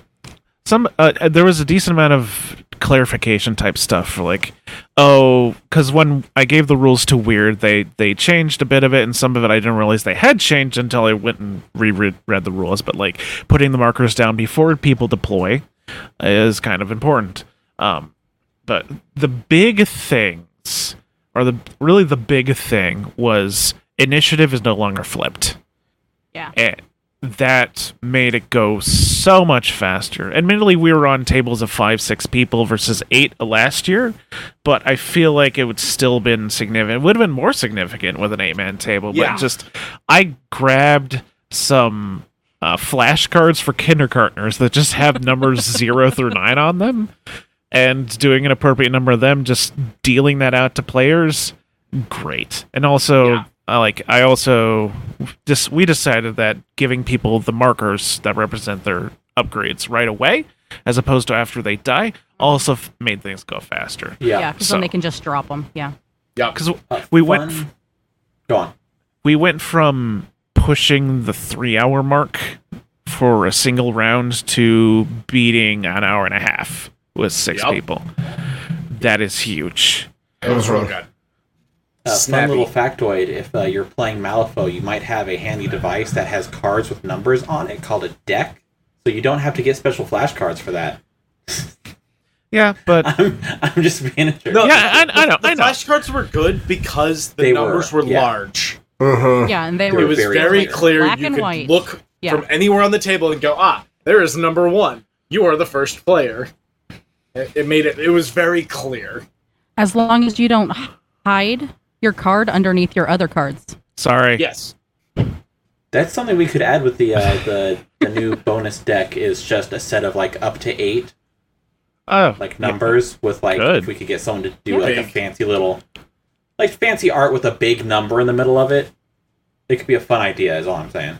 oh that's cool It's worth, worth considering. yeah, I accidentally covered up my initiative card twice, and uh, I think that was like the first two rounds or something. So we're like, "Where's number one? Where did that go?" And then I had to redeal because I'm dumb. so, so that was that was a ton of fun. Bonanza Brawl is always a ton of fun. Uh, Vic got podium. Congratulations, Vic! Yay! Yay. And then the rest of the con was us rushing oh, to oh, buy. oh, what? oh, Uh, oh. Nate, Nate, Nate, Nate, Nate, Nate. I, Nate, Nate. I, I, I d- we did we did we did painting for for for Bonanza Brawl, Yes. Yes. and and and Mister Mister Mister Doug Mister Doug Mister Doug Bowman was like, hey, this Cervantes looks pretty good, and I was like, yeah, and I got best painted with Cervantes, and I was very proud. Yay. Yay. I Yeah, abstained Some from very good feedback. I abstained from judging because uh, Vic had a model in there, and I felt like I could maybe judge uh, objectively my friends, but I'm just not going to touch that with my own wife. So we let Doug Bowman. do that. Reasonable. Yes. Yeah. But yeah, and then yeah, we, we we talked to him afterwards and got some good feedback, which was nice. It's always nice to get feedback from an experienced, very experienced painter. For sure. Hasta. And then post Bonanza Brawl, Um, we did a really quick run through of the dealer's room because we had no free time this con to be able to do that. Uh, and also, we had to go get all of our uh, store credit from Wyrd because that's how it works. When you get store credit from Wyrd, you have to spend it before breakdown. It was weird. This year I had like fewer events than I've ever had since like my first Gen Con, and I felt like I had less time for the uh less time for food trucks and for exhibitor hall than I've ever had Yeah. before. I don't know Same, why. honestly. That was weird. Mm-hmm. Like We gotta- this Gen Con felt very short to me compared to previous years, and I don't know. I think it's because we didn't have as many late things. Mm-hmm. That's yeah. So like instead of having stuff in the morning, free time during the day, stuff at night, it was stuff in the morning, stuff in the evening, go home. Yeah. Yeah. It's because we're old. Yeah. I'm assuming it was more coincidence that we just had early stuff than anything. I I th- honestly was probably the the least stressful Gen Con I've been to, and it might Yeah. possibly because of that. I think we all had relatively reasonable schedules. Yeah. Um, I am never going to cram four events into one day ever again. Yeah, Yeah, fuck don't- that. don't- do that. there. Uh, that was not great. Yeah. Max max three. at least running one of them is uh, especially draining, and then also dancing. okay, so um, Vic and I ran to the booth, got all of our uh, uh, volunteer stuff. Uh, with a price tag over five hundred dollars that we spent slightly over a hundred dollars on because of vo- volunteer monies. So I've got a, f- a few of the miss few. A models. few boxes. A few yeah, of the miss just a models. Uh, also grabbed a Death's Head moth for Vic, stuffed one, not a not a live one, Yeah, and the moth. Deadly Dowagers board game. It's excited to play. Just need to find people to do it. It's it's a game about poisoning your husband. We should invite my mom. Yeah. um. Then we did Teardown with uh the the squad, Sans Nate. And then um, we got the invite to go to dinner. We had dinner with, with the Wyrd folks, which was nice at the, the, the spaghetti factory with the, with with the haunted bathroom. Yep, very haunted.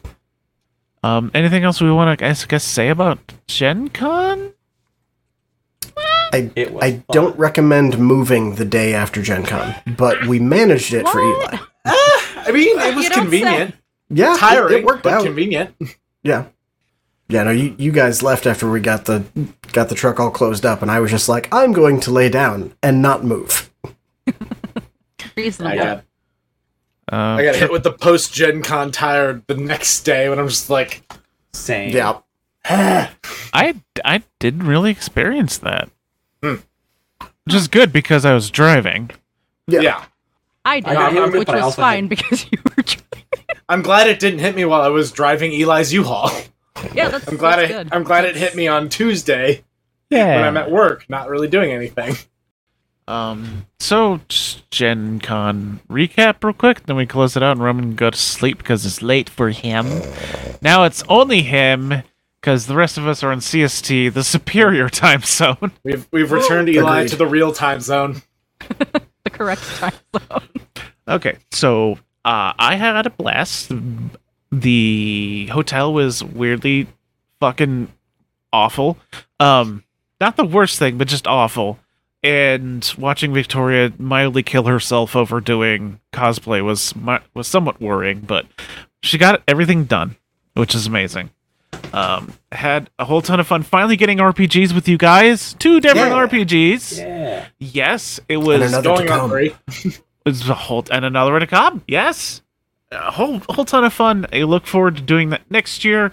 Um, the only issue is again eight player tables is is a bit much in general. But yeah, that was and also a very successful. I feel Bonanza Brawl again. Play Bonanza Brawl. Come play Bonanza Brawl. And I still need to email Wyrd about possibly piecemealing that out into like daily events Daily versus a whole tournament. But I'll do that. Okay, Roman, how did your Gen Con go?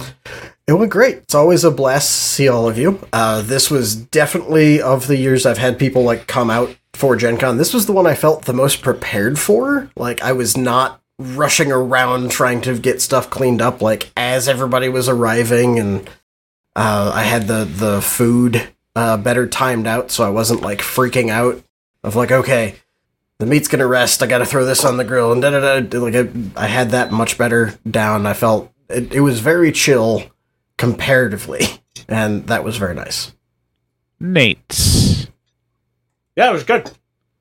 Eli. Uh, yeah, I had a lot of fun. Um, I am going to seriously buckle down and get uh, cosplay done for next year because Yeah. seeing I'm you gonna, 3 I'm gonna have all, Paul ready. seeing you three all dressed up, I was honestly super jealous. Like you looked so fucking cool, and I want to. I was just disappointed in myself. like I think I look good at Lynch, but Jesus Christ, Victoria, that Molly cosplay is perfect. yeah insane. It was so good.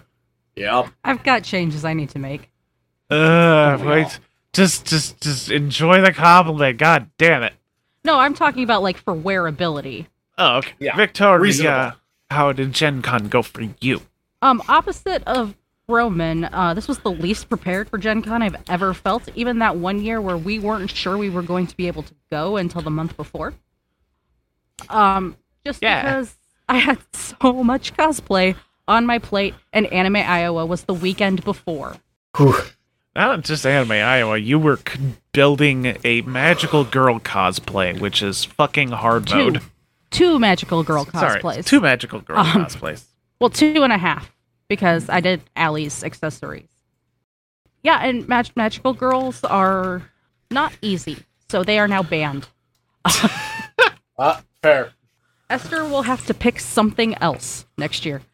Um, but yeah, uh, I was working Tuesday and Wednesday and Thursday to complete the stuff before Friday.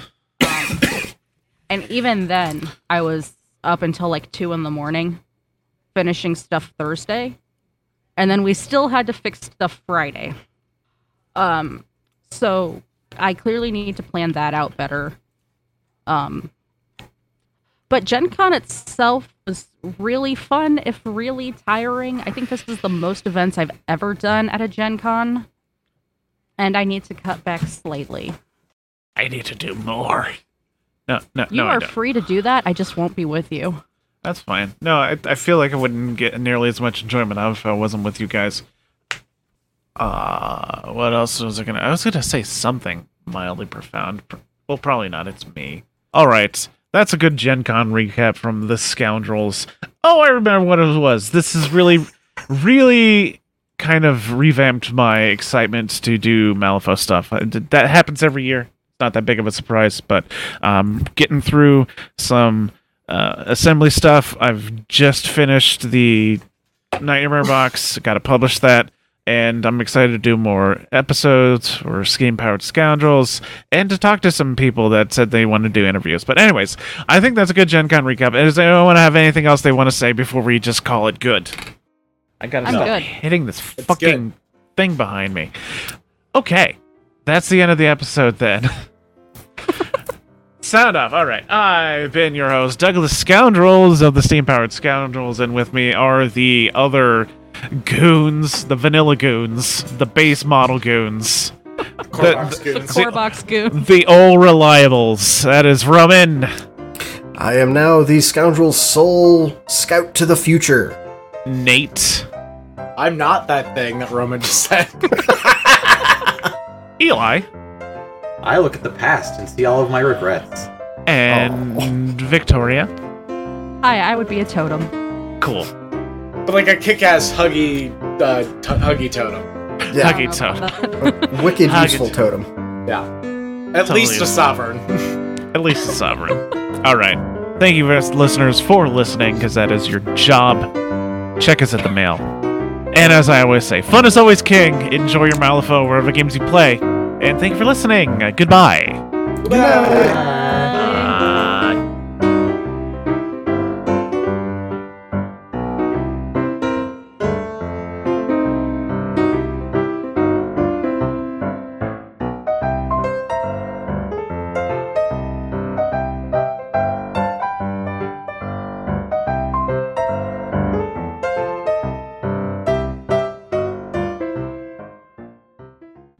Songs used in this production are Villainous Treachery and Five Card Shuffle.